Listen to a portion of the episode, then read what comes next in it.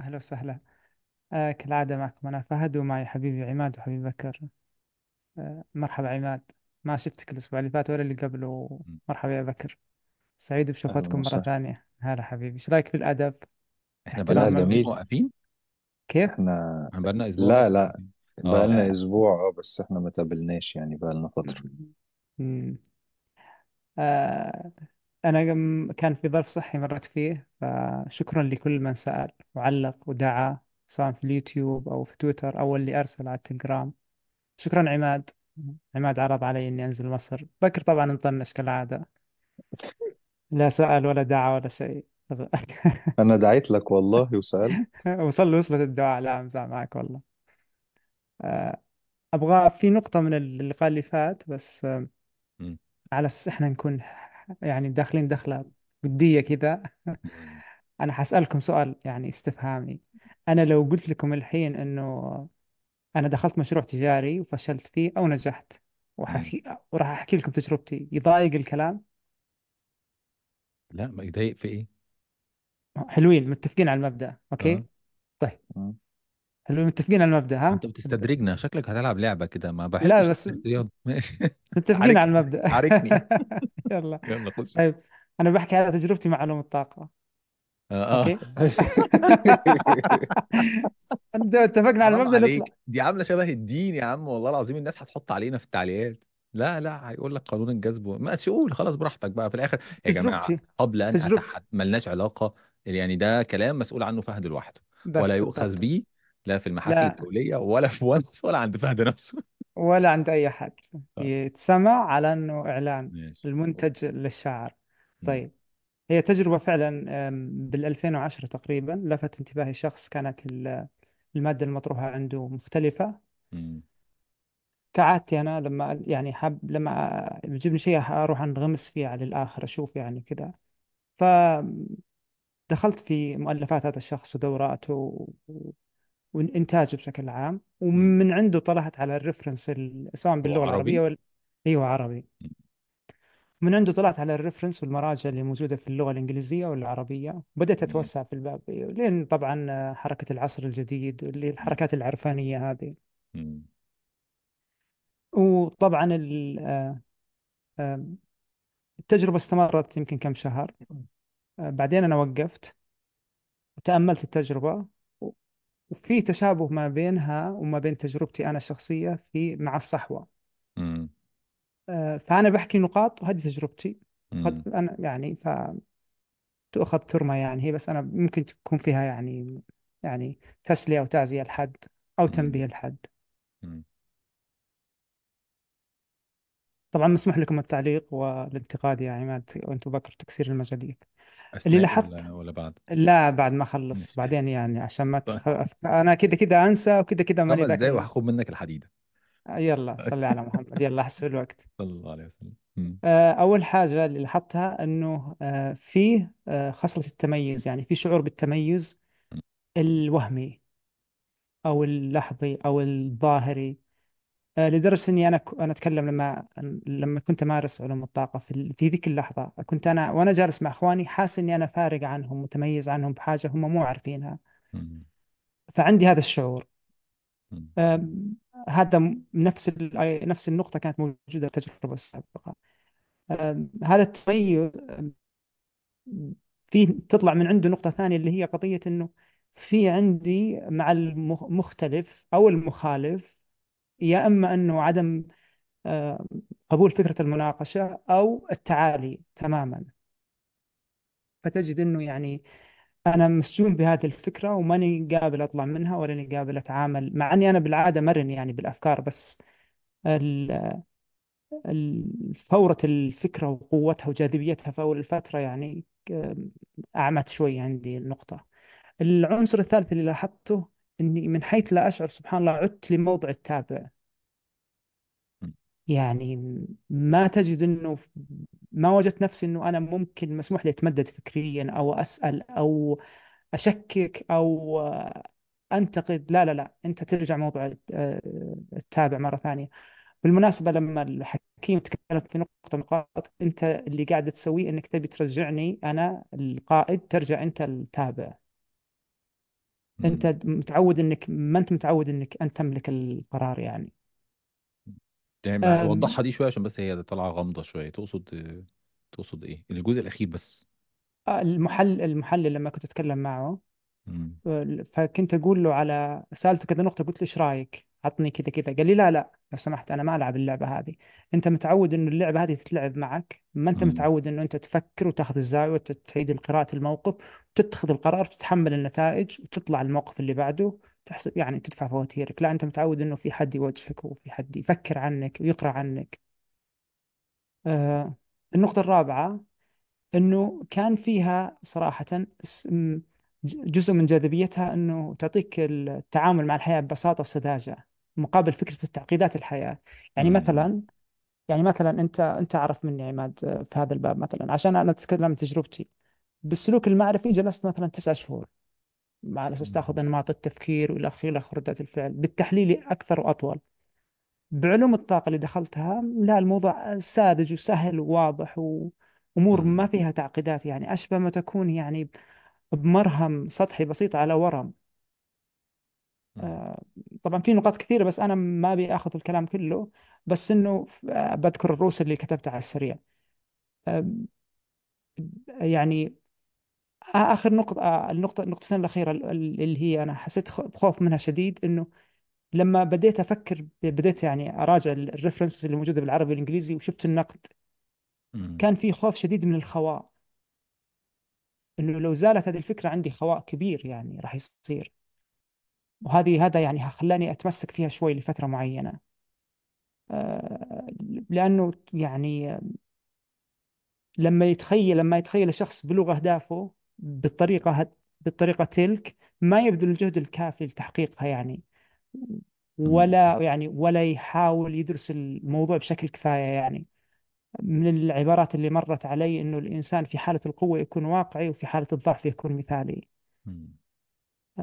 فتقريبا هذه النقاط اللي يعني في نقطة أخيرة اللي هي سبحان الله وجدتها عكس الصحوة إنه هذا التجربة كان كان فيها تأليه للذات بشكل فظيع مقابل السحق للذات في النوع في التجربة السابقة.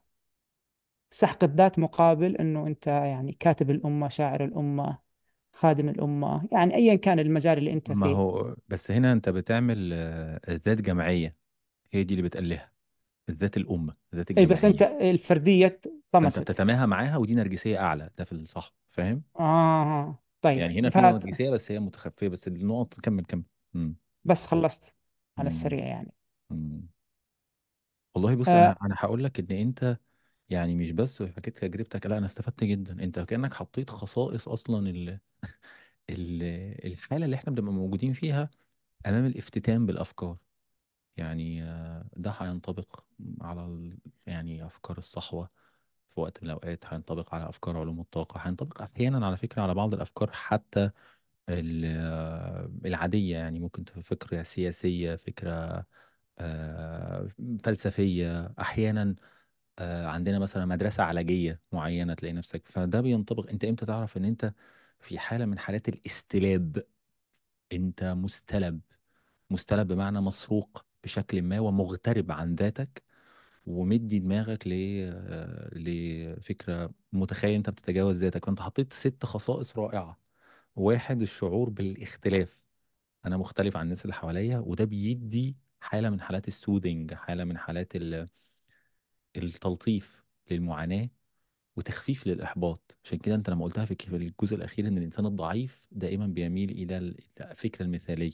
والإنسان امم المحبط المحبط دائما يميل إلى أفكار جماعية أفكار أحيانا بتكون خيالية أحيانا بت... كتير جدا بتكون شاعرية بزيادة سواء برضو أفكار صحوية أفكار طاقوية أفكار ديت. آه، ففعلا بتفرق جدا في شعورك بالاختلاف لأنها بت... بتهدي شعورك بالإحباط. كلنا أنت بتحكي تجربة على فكرة ما أعرفش أنا كنت أنا دلوقتي آه ممكن أكون من الناس اللي ممكن يعني مثلا يقعد يهزر أو يتنمر على بس أنا فعليا أنا قعدت فترة برضو طويلة جدا آه، كان ليا كده يعني تجربة مش بطالة يعني وطويلة للغاية فيما يتعلق ب... بفكرة الطاقة والجذب والكلام ده كله. قعدنا فيها حبة برضو مش قليلين. هو تقريبا جيلنا معظمه يعني بالذات اللي وصلوا لمرحلة مرحلتنا العمرية يعني معظمه مر على ديت. مر في وقت ما على شاعرية الصحوة ثم مر على شاعرية الطاقة وشاعرية زي ما انت حكيتها كده بالظبط قدرتك على تحقيق أهدافك والوصول للاتصال الكوني دوت بشكل سهل وسلس بهذه الدرجة يعني. فمعظمنا مر يعني كان لنا برضه عن تجربة مش قليلة مع فكرة علوم الطاقة. وفي ناس لحد دلوقتي ليهم يعني ليهم قيمتهم بالنسبة لي اللي ممكن أقف قدامهم شوية. يعني مثلا حد زي ألان واتس مثلا حد قوي جدا للأمانة فبقف ليه؟ لأنه كان من الناس الواحد تأثر بيها في المرحلة دي بشكل كبير جدا جدا يعني. طبعا ناهيك بقى عن ال عن ال gateway اللي هم بيدخلوك أصلا على القصة ديت مشهورين عندنا بعضهم في الوطن العربي. وعلى فكرة برضو حينما نتحدث عن الصحوة أو حينما نتحدث عن علوم الطاقة لا نتحدث إن إحنا نقول إن ده وهم كامل لا طبعا لا طبعا. هي الصحوة دي مستمدة من الدين وإحنا مؤمنين تماما فهي بس هي مشكلة أدلجت هذا الدين تحويل هذا الدين إلى أيديولوجية. هي دي أزمتنا الرئيسية مع الصحوة. آه وده مش معناها إن هي فيها حاجات غلط كلها يعني. لأ فيها حاجات حقيقية جدا جدا وصادقة للغاية. آه، بس كان في آه، يعني في مواقف ودتنا في داهية برضه نفس القصة فيما يتعلق بعلوم الطاقة كتير جدا منها تتقاطع مع العلوم النفسية وتتقاطع مع الحقيقة وتتقاطع مع مساحات بين فعلا منحك السلام ومنحك التلطيف ومنحك التعزية والسلوان. والدين. بالظبط وتتقاطع بعضها مع الدين. وبعدين قلت نمرة اتنين الاستعلاء على المخالف يعني مش بس شعور بالاختلاف وكمان الاستعلاء على المخالف. نمرة ثلاثة إن أنت بتعود دائما إلى موقع التابع. دي نقطة مم. مهمة جدا جدا. ففي رغم إن أنت حكيت عن تأليه الذات بس تأليه الذات حينما تتصل بالإيه؟ حينما تتصل بهذه الفكرة. تأليه الذات المتصلة بالفكرة ومحق هذه الذات إذا انفردت عن هذه الفكرة وده موجود في الصحوة يعني بشكل ما هذه الذات مؤلهة ومقدسة ومقدرة. وأحسن ناس في الدنيا والناس الباقيين كلهم منتكسين ومرتكسين ومبتدعة الناجية وزناد. أيوه. يعني تانيين وحشين تانيين أيا كان هتسميهم إيه؟ هتسميهم غفل بقى وهتسميهم ناس بعيدة عن عن عن إيه؟ عن طبقتنا من الوعي. ايا كان هنسميها إزاي بس هم الناس ديت أقل بكتير يعني. على فكرة وحتى والله في في المساحات اللي إحنا بنتكلم فيها برضو إحنا ساعات بن- بن- بنقع ونمسك أنفسنا متلبسين في نفس الحالة. آه، جزء من جاذبيتها إن هي بتختزل الحياة البساطه بقى. قدرة هذه الأفكار على منحك آه، عالم بسيط جدا يحط إجابة سريعة إيه أبيض وإيه أسود ونحل الإشكالية بدل تعقيدات الحقيقة. الحقيقة دائما معقدة جدا. عشان كده عمرنا ما هنقدر إيه نوصل لها كاملة لأن هي مركبة جدا جدا وكل حتة فيها مركبة جدا. فأنت بيدي لك حقيقة بسيطة. فيعني أو بيدي لك ما يشبه الحقيقة طبعا بيدي لك إيه؟ وقائع بسيطة بيدي لك طريقة لفهم العالم عدسة بسيطة متقين وفجار عدسة بسيطة متآمرين وناس طيبين عدسة بسيطة آه، آه، الوع... الطاقة الإيجابية والط... يعني كان حتى عارف أنت الوعي الكوني والطاقة الإيجابية مم. والعوائق والإيه والحجب. قانون وآخر الوفرة والاختيار قانون ال... بالظبط خو- خوف من الخواء لو زالت الفكرة. دي نقطة برضو. في غاية الأهمية. وأخيرا تأليه الذات. لا دي دي تتكتب دي يا مولانا. دي تتكتب كده لأن هي مش بس تجربة لا أنت فعلا طلعت منها بفكرة إزاي تعرف تاخد بالك من خصائص الاستلاب لفكرة أو الاستلاب لفكرة وغالبا ما بتكون وهم وهمية. لما هنتكلم بقى في أي فكرة من الأفكار التخيلية أو الشاعرية أو المرفرفة أو المنفصمة عن الواقع. سواء بقى فكرة صحوة سواء فكرة طبعا الناس المتدينين رجاء أنا عارف إن الكلام بيبقى حساس شوية وبيضايق بعض الناس وناس كتير قوي بنشوف غضب في التعليقات وبتاع مش مقصود طبعا الدين ولا مقصود خ... إحنا مقصود فكرة تحويل الدين في وقت من الأوقات إحنا نفسنا انتمينا لده الناس اللي قاعدين بيتكلموا كلها عندها تجارب طويلة في, في القصة ديت وتجاربنا مش هنقعد نعاير بعض بقى ما انت عشان كان الشيخ بيكهربك فمش عارف إيه فعشان كده انت جاي زعلان من الشيوخ دلوقتي. متشكرين يا عمنا مفيش مشكلة خالص. بس هو الموضوع مش كده الموضوع ببساطة ان انت بتاخد تجربة بت بتخدع فيها نفسك بتقعد فيها فترات طويلة جدا مؤدلج الدين بتعيش من أجله مش بتعيش بيه. عايش في حالة من حالات الريبة من الآخر عايش في حالة من حالات إقصائه وعايش في حالة من حالات ال- ال- التخوين والارتياب والتحفز والتوجس والترقب وال وال والحالة بتاعت الحذر المفرط والحالة بتاعت ال يعني الحالة ديت الحالة بتاعت الحالة بتاعت الحنين إلى إلى تاريخ شاعري ليس له علاقة بالواقع ولا بالحقيقة. ال- المحاولة تحقيق دوت تاني واستعادة الزمن وإرجاعه ومحاولة تحقيق ده في المستقبل. كل الخديعة ديت اللي إحنا في الآخر بنكتشف إنها للأسف لما بتنهار ممكن تاخد معاها أجزاء من ديننا.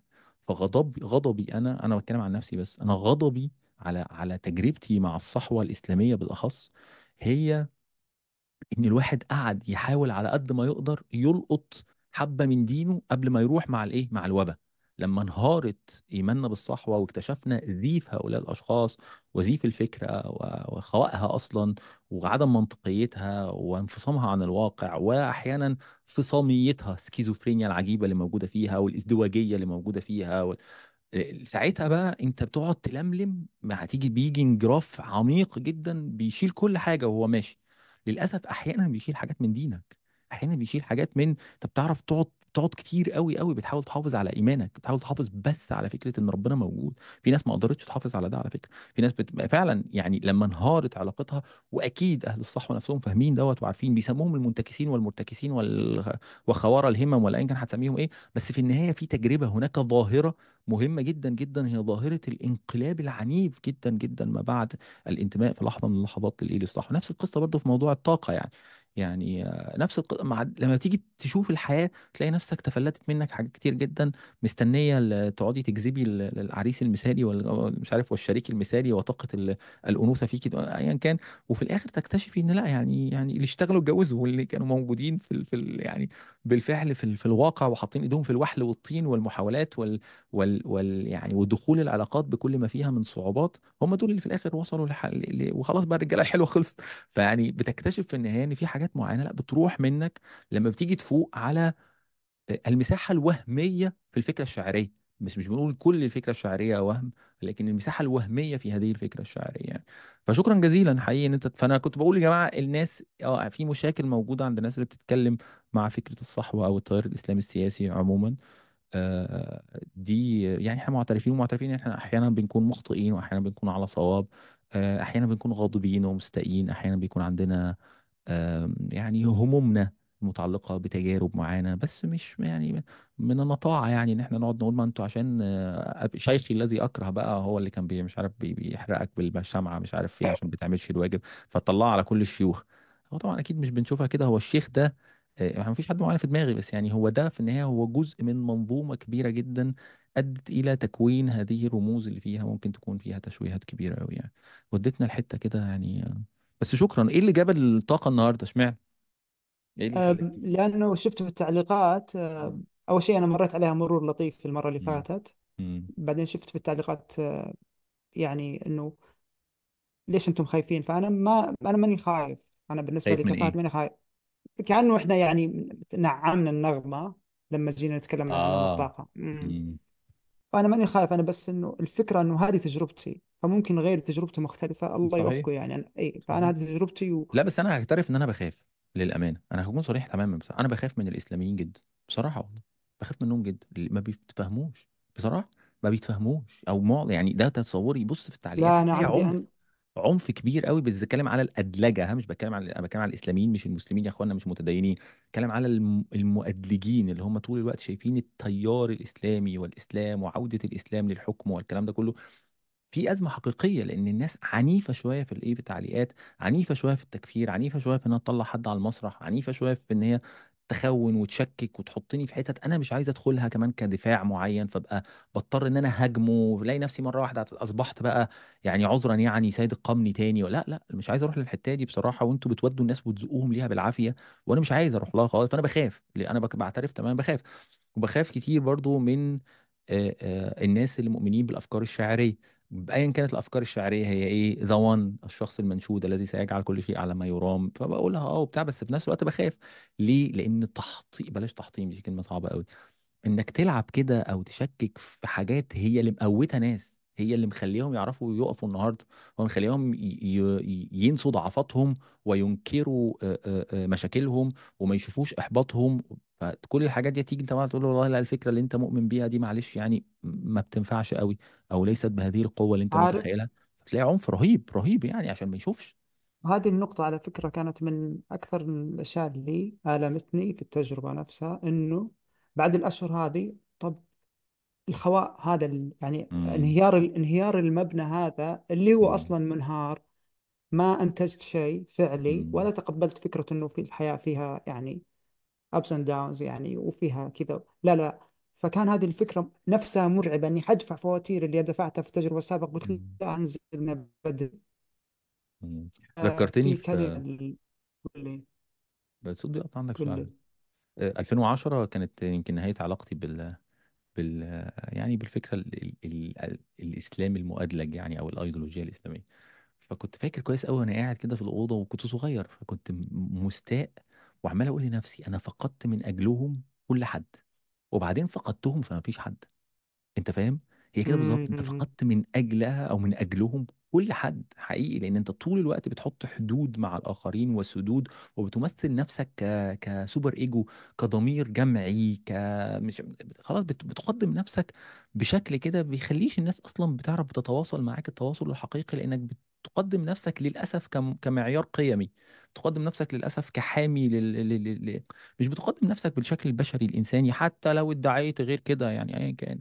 لما بتاخد الموضوع كتوجه الموضوع فعلا بيوصل للناس ان أنت بتمثل الإيه؟ القيمة يعني الناس دايما بت بت بتبعد من الشخص المعياري ده ف- فخسرت ناس كتير جدا ممن كانوا يعتبروا أصدقاء و- وبسبب إن أنت ما بتبقاش موجود وحاضر في بعض المساحات اللي ممكن تكون بتجرمها بناء على أفكارك ساعتها. وبعدين اكتشفت مثلا بعض المشاكل اللي موجودة هنا أو حتى أنت ما كنتش نافع أنا وحش. ف... فرجعت عن الفكرة ديت فلما رجعت لقيت إن أنا خاوي تماما تماما. سبت ده وكمان كنت مستثمر كل حياتي فيما يتعلق ب... بده. فلما فقدتهم بقى خلاص أنا طلعت فعلا ما يعني أكني عارف بع- بعيد بع- حاسس شعور اغتراب مركب بشكل كبير جدا جدا. أنت عايز تدخل الناس مرة أخرى تبقى إنسان عادي عادي في المجتمع مش رجل دين ولا ولا شخص متدين ولا ايا كان بقى بيسموهم إيه الشيخ فلان ولا الأخ فلان ولا مش عارف إيه. آه عايز ترجع بس مش عارف لأن أنت في عليك طبعا نظرة كده مترقبة بقى وهنا بيشوفك منتكس وهناك بيشوفك منتكس و... فبيبقى فيها صعوبة غير عادية يعني إنك ترجع تاني تلتئم في المجتمع يعني. طبيعي الحد الحدية اللي عندنا يعني بالعالم العربي الحدية ال- بالأفكار والتعامل معها تولد مثل هذا. كان كان فيها مقولة لمصطفى الرافع الله يرحمه. يعني أحب أحبها جدا. أنا آه، يقول هو أشد سجون الحياة فكرة خائبة. يسجن الحي يس- يسجن الحي فيها. لا هو مستطيع أن يدعها ولا هو قادر أن يحققها.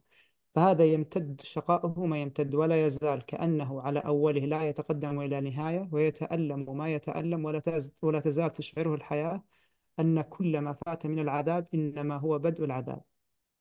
فخاف أنا من الأفكار اللي تقفل عليك باب. أخاف منها من ز...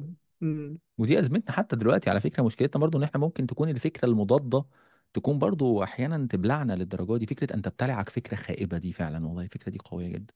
إن تبتلعك لدرجة إن هي تحط لك إطار مرجعي طول الوقت حاكمك طول الوقت مقيدك طول الوقت مش مخليك شايف هو إزاي بيمسخك. الأفكار مشكلتها الرئيسية فان زي ما أنت قلت كده بالظبط النهارده هي فعلا بتعمل حالة استلاب. هي بتخليك شاعر بالاختلاف وطبعا متماهي مع النموذج المثالي النرجسي. المسلم المثالي ولا يعني انت متماهي معاه فطبعا ده بيدي نرجسية وشعور بال- بالتفوق غير عادي. ده ال super ال superman حقيقي بقى اللي هو المسلم اللي بيمشي على المايه ده فاهم؟ أو ايا كان بقى مسيحي أو غيره على فكرة موجودة في كل الديانات في كل ال... طبعا كلمة ديانات بتزعل في كل الأفكار ايا كان. آه، يعني كل هو بتل... المطابخ إيه؟ في كل في كل المطابخ. خلاص خلينا نطلع من الموضوع. نقطع الحتة دي يا بكر صح؟ لا لا ما عليك ما عليك. واحد واحد أربعة وعشرين. أنا بقول يا بكر آه، بس لا أنا أنا طب. بخلي راجل لا كده لا طب بما إن بقى إحنا داخلين ومغوطين وغارسين رجلينا بقى. فكر آه كده لا كده خرج سيبوني بقى بليز سيبوني بقى. طب قول عايز أنا إيه؟ قاعد لا. ساكت بقى. طب ماشي. لا لا لو عمل بس حاجة عادي آه، هنقطعها في نقطعها. لا ما هو لو حقيقة. دخل في الموضوع أنا اللي هنقطع عملت هو أنا اللي أنا اللي أكلت عملت الجبن كل ده وأنا اللي عملت. تخشش بس في حاجات سياسية قائمة أو غيره يعني آه تخش في حاجات طبعا طبعا. مم، لا لا أهم لا حاجة. مش هنخش في أي حاجة. إحنا اهم حاجة في الحتة دي خالص. مم. الفكرة كلها هل يا ترى هي ال- الفكرة اللي بتيجي للإنسان دي اللي هي نظرية المؤامرة هل يا ترى هم مخططين وحاطين كل ال- اللي أنت بتقول عليه عشان يجذبوك وياخدوك ولا أنت أصلا من جواك نفسك عايزة تروح للحتة دي؟ مم. أصل هو برضو هل يا ترى دي وقوع في الخية واللي هو لأ ده حد بيسمم لي أفكاري وهو اللي بيلعب بأفكاري و و و ولا أنا أصلا اللي نفسي جاهزة لده وعايزة تروح لها وحابة. فيها ال- القصص دي لأني بعد السؤال كده زي ما أنتوا بتقولوا أنا مم. بشعر بالخواء وبشعر بإن الفكرة هو أكيد كلنا بنبحث يعني اللي هو كلنا بنخبط زي ما بيتقال يعني مم. أنا رايح وبخبط هنا وبخبط هنا وبخبط هنا ونفسي ألاقي إجابة على حاجات كتير جدا في حياتي.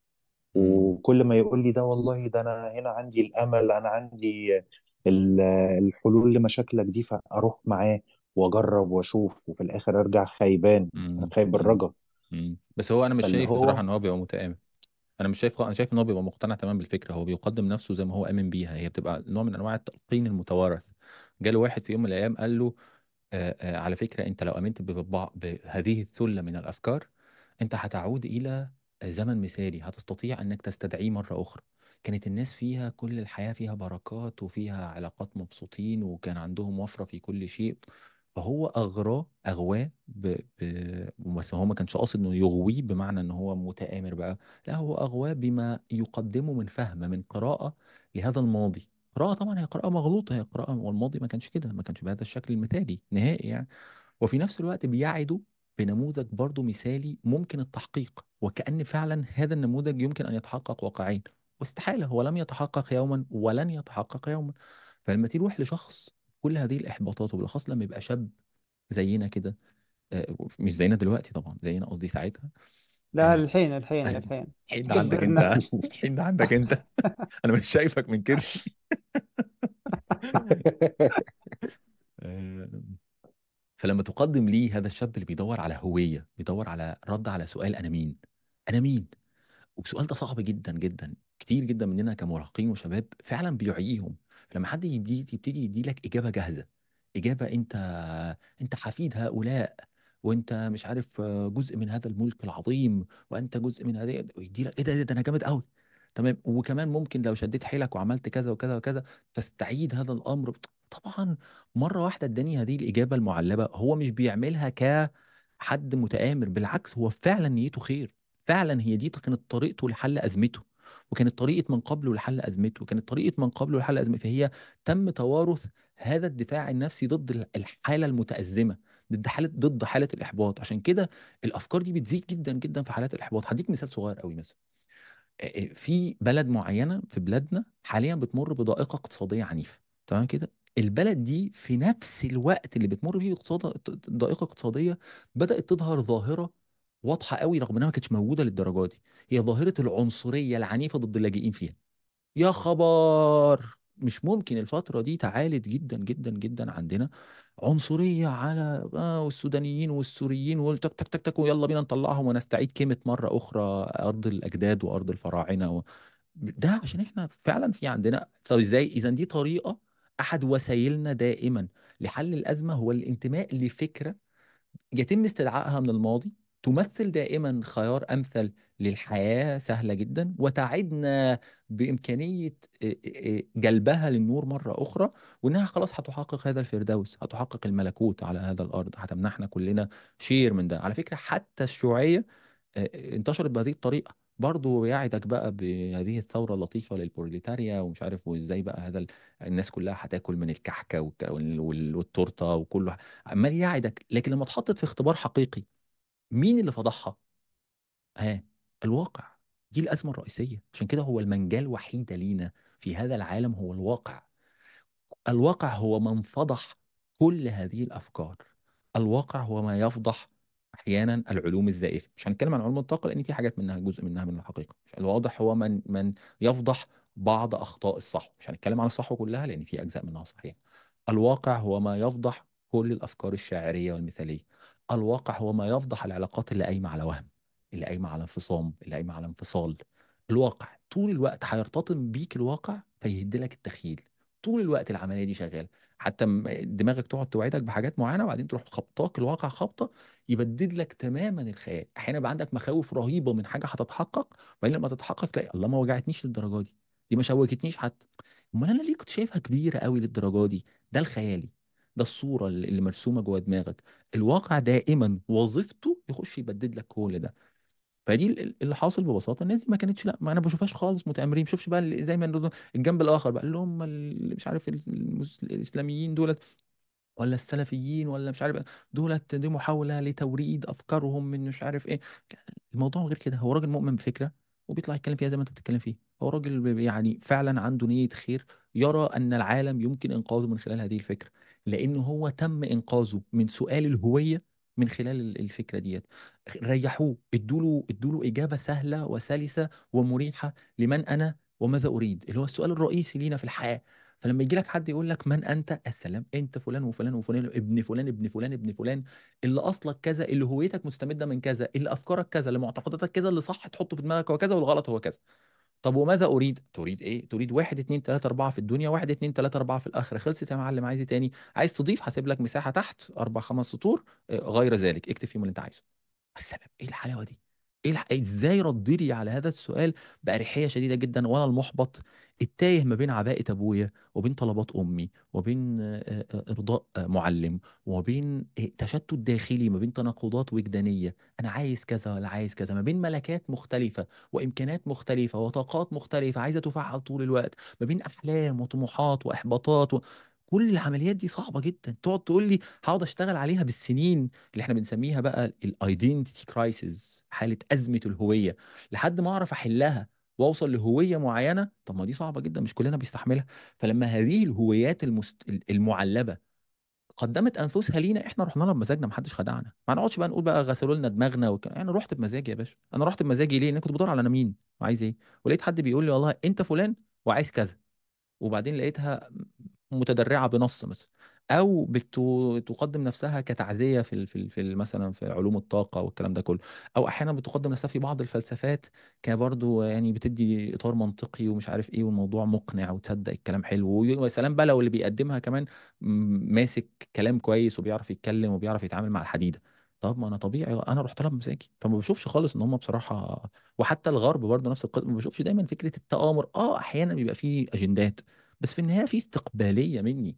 أنا مستقبل هذه الأجندة لأني أنا كنت محتاج هذه الأجندة في هذه اللحظة لما قدمته لحياتي من تعزية لما قدمته لي من إجابات جاهزة لأسئلة عالقة أرقني آه، آه، آه، كونها عالقة لفترات طويلة جدا مش عارف أحط لها إجابة. طيب وأنا جت في دماغي فكرة بصراحة من اللي أنت بتقوله هي فكرة شريرة شوية. آه ال... أنا حاسس إن الميل الجمعي بيروح أكتر للفكرة الشعرية والكلام ده كله. ليه؟ آه عشان في جزء منها إن أنا مش قادر آخد حقي في الدنيا دي زي صحيح. ما أنا عايز. صحيح. والناس اللي بيبقى قادرين إن هم ياخدوا حقهم في الدنيا ب... بمال بنفوذ بسلطة بأي حاجة من الحاجات اللي هي الدنيوية البحتة دي بي- بيتغاضوا عن ده وبيستغلوا بالعكس اللي هي الف... الأفكار اللي هي الشعريه والأفكار الكلام ده عشان امم. يحسوا يحسوا الجمع إن هم يزودوا في سلطتهم يزودوا في صدق جمعهم يزودوا في صدق الكلام ده كله. امم. ف... فهل يا ترى الموضوع محزن للدرجة إن إحنا عشان مش قادرين امم. إحنا بنؤمن؟ يعني هموت بنؤمن مش بنؤمن مش بال... بنؤمن عموما آه بالدين بنؤمن أيوه بالظبط. أيوه. آه اللي ما هو هي دي نقطة بنؤمن انت بال... بالأفكار البسيطة دي وج... انت و... حطيت حطيت إيدك وبنروح للحته حينما دي. خرج الإنسان ووجد ال- البرق بيكهرب العيال في الشارع في في الغابة وبيحرق الأشجار ووجد ال ال الفيضان بيجيله من حيث لا يدري يهدله ويخش يبوظ له المغارة. الموضوع ده كان صعب جدا. هو شعر إيه أول شعور حس بيه في هذه اللحظة؟ شعر بالعجز. الشعور ده مهم جدا. هو الشعور الحيوي الرئيسي الذي يؤدي في النهاية إلى إنتاج مثل هذه الأفكار أو للاحتماء في إيه؟ في حماة. شعور العجز. أول ما حس إنه عاجز عن تفسير هذه الظواهر ومن ثم عاجز إنه إيه؟ إنه يتحكم فيها ومن ثم عاجز أيضا عن أن يتنبأ بها. هو عايش حياة طول الوقت فيها حالة من حالات الخطر والعجز. فكان محتاج يعمل إيه؟ يعمل تلطيف محتاج يعمل نوع من أنواع الحماية الذاتية يعمل نوع من أنواع ال defense. فأول حاجة عشان يعمل بيها defense أن يحاول تفسير هذه الإيه؟ هذه المساحات. طب هو ما عندهوش أصلا قدرة على الإيه؟ على التفسير لأنه ما عندوش منطق في هذه الأمور. فكان أول حاجة بيلجأ ليها هو صناعة عالم موازي يفهم من خلاله يفهم من خلاله ويخليه عدسة يشوف من خلال هذا العالم. ومن هنا نشأت الخرافة. طب الخرافات وقعت من العالم؟ لا لسه. المثاليات شكل من أشكال الخرافة. الفلسفات المثالية كلها كلها كل الأفكار المثالية هي شكل من أشكال الخرافة. ده اللي باقي لينا من خرافة أن هناك زيوس يسير بين السحاب ومعاه شوكة بتطلع رعد فهو ده سبب الرعد. وهناك أثينا اللي بتخلي جيش معين ضعيف العدد يغلب جيش تاني قوي العدد. ايا كان كل هذه الأشكال من إفراز الإنسان لهذه الأفكار الخرافية إن فلان ده متعثر في علاقته الزوجية لأنه مربوط.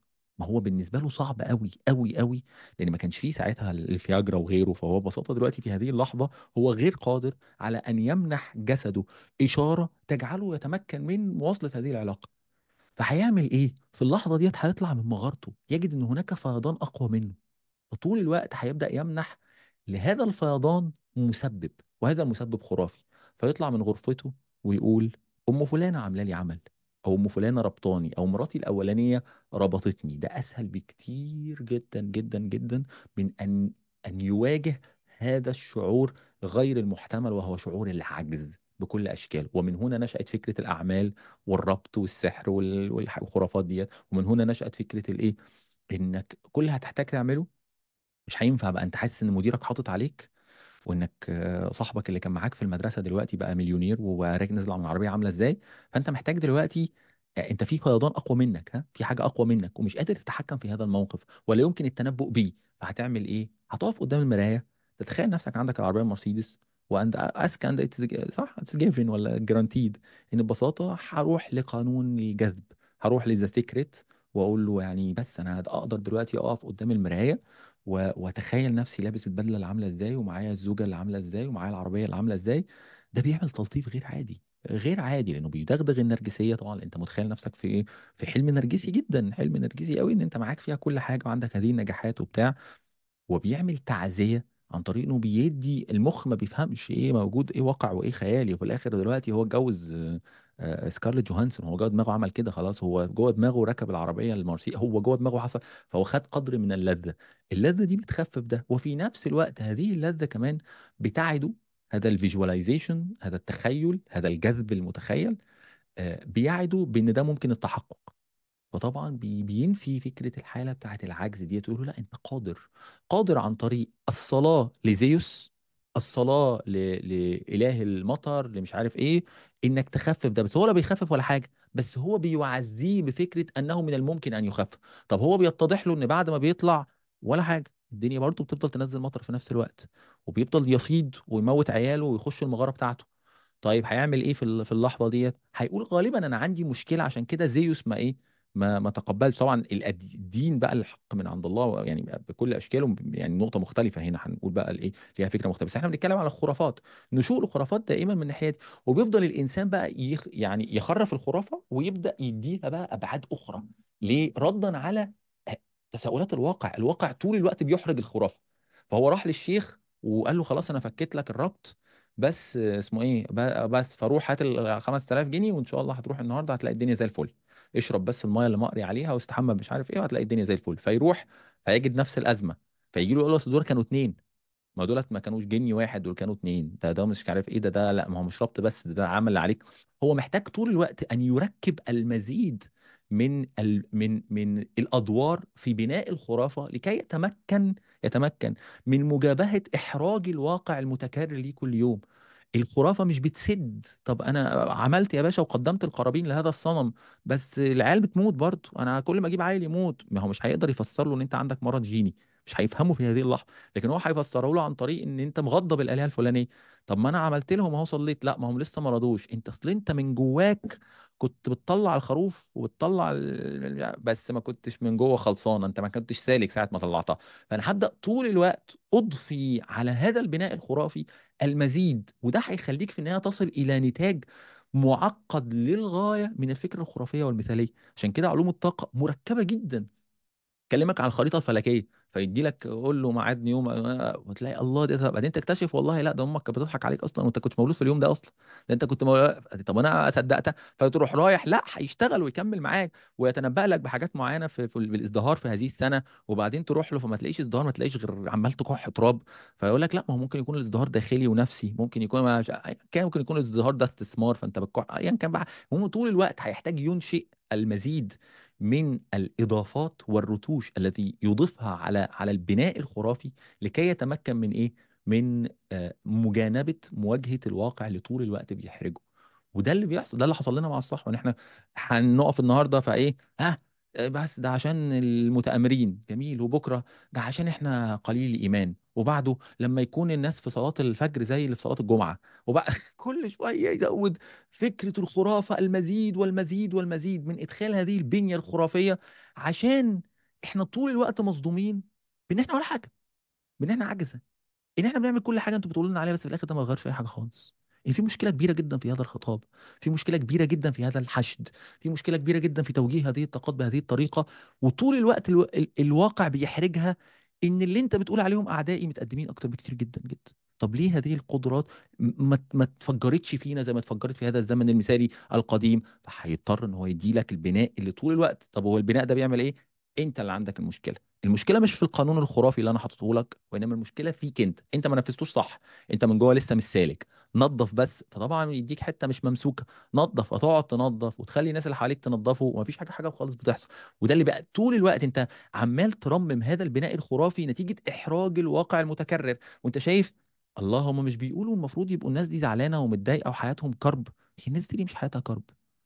هو مش بيقولوا طب هو أنا ليه حاسس بكذا؟ هو ليه ال- ال- الأفكار دي ما قدرتش فعلا إنها تلحقني وتنجدني وتقدم لي التعزية الكاملة؟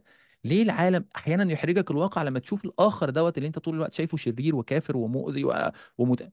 تجده إنسان زيه زيك وربما أحيانا خير.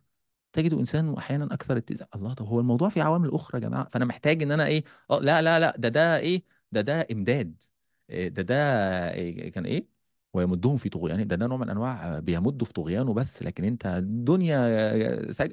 في لحظة تتحول إن الدنيا لسجن المؤمن في اللحظة دي هيستدعي هذا الخطاب. مش بنقول إن ده الخطاب ده خاطئ استدعائه في هذه اللحظة. طب وفي لحظات أخرى لأ هو بيعدك دائما بالنعيم هنا وهناك وعمال يرسم لك. فهو ده اللي كان بيحصل ببساطة طول الوقت في عملية مستمرة ومستدامة من تنقيح ونسخ ال- البناء الخرافي وال- والشاعري والمثالي للأفكار الوهمية عشان تقدر تجابه آه، امتحان الواقع اللي كل يوم بيثبت فشلها. لحد ما توصل لمرحلة إيه بقى؟ يجي الواقع يقول لك بقول لك أنا زهقت منك ويروح مديلك صفحة محترمة. الصفحة دي بتهد كل حاجة بقى. لأن أنت لا عندك قواعد الواقع. أنت جاي لك بقى بعد خمس ست سنين أنت عمال تستثمر في ده واحيانا أكتر بكتير. إحنا استثمرنا بال10 و15 سنة من عمرنا في الأفكار الوهمية. وبعدين يجي الإيه؟ يجي الواقع يروح مديلك قلم محترم فتلاقي إيه ده؟ فينهار في اللحظة دي البناء الخرافي وتجد نفسك حتى ما عندكش من الإيه؟ ما, عن... ما عندكش مكاسب واقعية. اللي أنت عمال تقول لهم الدنيا ولهنا الآخرة آه يعني الناس خلاص خدت نصيبها من الدنيا وبقوا كلهم CEO وأنت كلهم شغالين في ال entrepreneurship والكلام ده وأنت قاعد إيه؟ عمال تتفقر. فتجد نفسك سبت التفقير وطالع من من من مجلس التفقير وتلاقي نفسك مالكش مكان هناك. طب يا جدعان ادوني حتة معاكم وترجع بقى تبتديها من تحت. وكتير جدا جدا مننا ده وده. كان ناس انت بتذاكر لهم وبتقعد معاهم وبقوا في حتة تانية خالص نتيجة إن انت تم استلابك بالمراهنة والاستثمار في فكرة خايبة. زي ما قالها كده بالظبط. فكرة خايبة. حوطت عينك تماما وكل ما الواقع يصدمك ويقول لك لأ دي مش حقيقية تروح مديها كده وش نظافة وتديها رتوش وتروح مطلع فيرجن لطيف عشان تعرف تكمل في الوهم يوم ورا التاني لحد ما يديلك ال- ال- القبضة التمام كده ويكومك ساعتها تصحى. لا الفكرة صمدت وده اللي حصل لنا على فكرة بالذات في الربيع العربي وغيره آه، آه، لا الفك أفكار صمدت نهائي هذه الأفكار اتضح لنا فعلا وهمها ووهم الناس اللي كانت بتمثلها وزيفهم كمان ولا الواقع كان لينا فيه يد خلاص الواقع أصلا برانا تماما إحنا بقينا ولا حاجة. إحنا حقيقي خسرنا الايه خسرنا الاثنين تمام. وده بقى الهزة الحقيقية دي اللي أنت مش بتشوف بس العجز القديم. أنت بتشوف العجز بتاعك وصل لفين؟ نتيجة إنك ما اشتغلتش عليه من الأول. تحس بحسرة غير عادية محدش يزعل مننا لما نبقى محملين بهذا الأسى آه، آه، الكتير جدا من الشباب اللي إحنا عايزين فعلا نبقى بنمثل صوتهم آه، حاسين بيه بعد ال... بعد فعلا الصدمات اللي إحنا خدناهم مرة ورا التانية ورا التالتة ورا الرابعة. في ناس في يوم من الأيام مثلت صناعة الحياة وتطوير اللي مش عارف إيه و... وفي الآخر اتضح لنا إن كل الكلام ده فيستك. كل الكلام ده فيستك. خطاب تشاؤمي للغاية صح؟ لا لا لا. سودناه لا والله لا, لا واحد الموسم واحد ده يا أربع أخي لا والله الموسم ده موسم إيه؟ واقفين على الجدار. لا است... استنى والتوبيك اللي أنا محضره الليلة ما هو دخلنا أنت فيه لسه ما الكرا اتكلمناش؟ لا لا كل الكراهية ده لسه يعني متكلم وأنت تتكلم جاء في بالي هذا الشخص أنا كنت حاضر معه دورة مرة لما ختمها والله ما نسيت يعني لسه أفتكر الموقف. قال خلونا نرسل نوايا طيبة حتى تقف الحرب في سوريا. نوايا جمعية طيبة كذا والله مو كذب والله أحكي جد. أنا اسف والله. والله أحكي جد. والله ها؟ المفروض أقفل المايك. ماشي. لا والله حلو إنك تضحك. عشان تعرف سخافة الفكرة يعني. والله قال فأنا طبعا أنا ما أحب أحكم بلحظة يعني بس أنا قلت خ- خليني أدرس التجربة كلها وأحكيها بعدين فقال خلينا نوقف لحظة نرسل كلنا آه، نوايا إيجابية حتى تقف الحرب مم. قلت على الفكرة دخلت قبل سنة أظن للحين يرسلون نوايا إيجابية مم. النوايا دي تقصد الحاجات اللي في القلب ولا ليها علاقة بالقلب؟ لا لا لا لا لا نوايا نية في القلب. آه. ي- كلنا أنا وأنت وبكر نرسل نية يا رب إنه كذا فلان كذا. مم. عفوا. طيب أنا بختم الجزئية هذه بعدين بدخل على موضوع الليلة. طب هي مالها يعني إيه مشكلة لما يرسلوا نوايا طيبة؟ آه، عشان يوقفوا الحرب. آه الناس والنوايا ما هو طيب ده ده ده أنا بقى طب okay ال- okay. طب النظرية اللي دقيقة إحنا بس قلناها دقيقة قول. دقيقة. أنا جاي من كتب كنت أقرأها إنه المجاهدين في أفغانستان كانوا يسقطون الطيارات ب... بالتراب ب... بالتراب بالحصى. فلذلك الله يرحم والديك خليني مؤدب في واحد واحد 24 أنا كنت مرة قريت كتاب الكتاب ده عجبني جدا وشدني قوي أيام الوهم. كان اسمه مذكرات عربي أفغاني. أبو عمر المصري القندهاري. أوف! يا نهار أبيض على الحواديت اللي كان بيحكيها فيها. هو الراجل مش لا في كذاب على واحد فكرة. هو واحد في ناس أصلا كانت بتحكي لنا عارف أنت الناس اللي هو تقول لك مسك الرملة وراح قايل مش عارف إيه وراح رميها على الدبابات فالدبابات بقى كان بيخترق الايه كانت بتخترق الرملة دي بتخترق الدبابات وبتخترق أجساد ال- ال- الروس اللي مش عارف إيه وبيتساقطوا كلهم في هذه المعجزة الايه الله طبعا يعني الكلام إحنا كنا بنصدقه بصراحة. أياميها بصراحة كنا بنصدقه. أياميها كنا مقتنعين. أنا بصراحة أنا واحد من الناس بعترف تماما الكلام ده كان مش عارف أنتوا هتروحوا لحد فين يا جماعة؟ خلاص نلم يعني الموضوع إحنا خلاص. داخلين على الجهاديين خلاص فاللي هو طيب لا طيب. شوف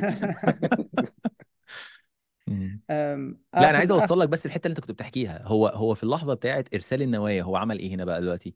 إحنا عندنا فعلا شعور حقيقي حقيقي بالتعاطف مع مع اهلنا في سوريا وفي غزة وفي كل وفي السودان وفي الأماكن.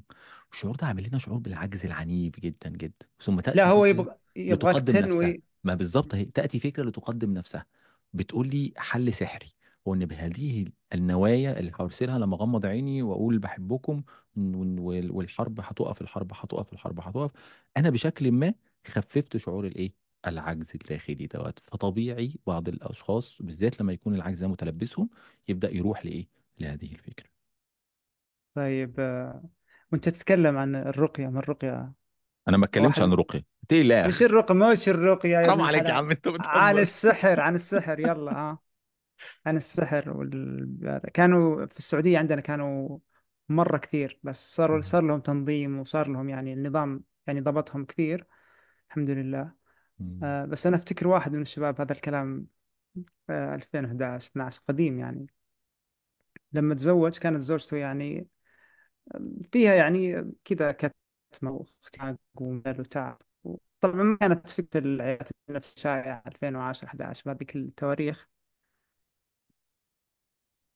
فأبو زوجته عرض عليه أو عرض عليهم آه، يروحون عند آه، راقي. آه، فهو رافض فأصر أبو الزوجة وراح وهو يحكي لي الموقف. هو يقول رايح وأنا مخنوق مالي نفس يعني بس رايح تطيب الخاطر ال- ال- أبو البنت. فالشيخ جالس عفوا الراقي جالس هذا يقرأ عليها يرقيها والبنت جالسة هو صاحبي ما شاء الله طول بعرض يعني جالس. فيقول لي هو يقرأ أنا قحيت قحة عادية يعني. فالتفت قال تكلم عدو الله. اسمي يقول يقول لي بعدين بدأ يلتفت لمي وانت بكرامة يبصق. قلت له ما فيني شيء. قال لا انت اللي فيك تكلم. هو يقول ويتوب أنا عليه يا جماعة. إيه يقول له فهد عصبت وشلته وطلعت حنق الزواج فيه ضربته ضرب في مجلسه يعني. ظهر اعتزل الرقي بعد هذاك. تحول طب بديل. تكلم عدو ويتوب أه فأقول لك طيب.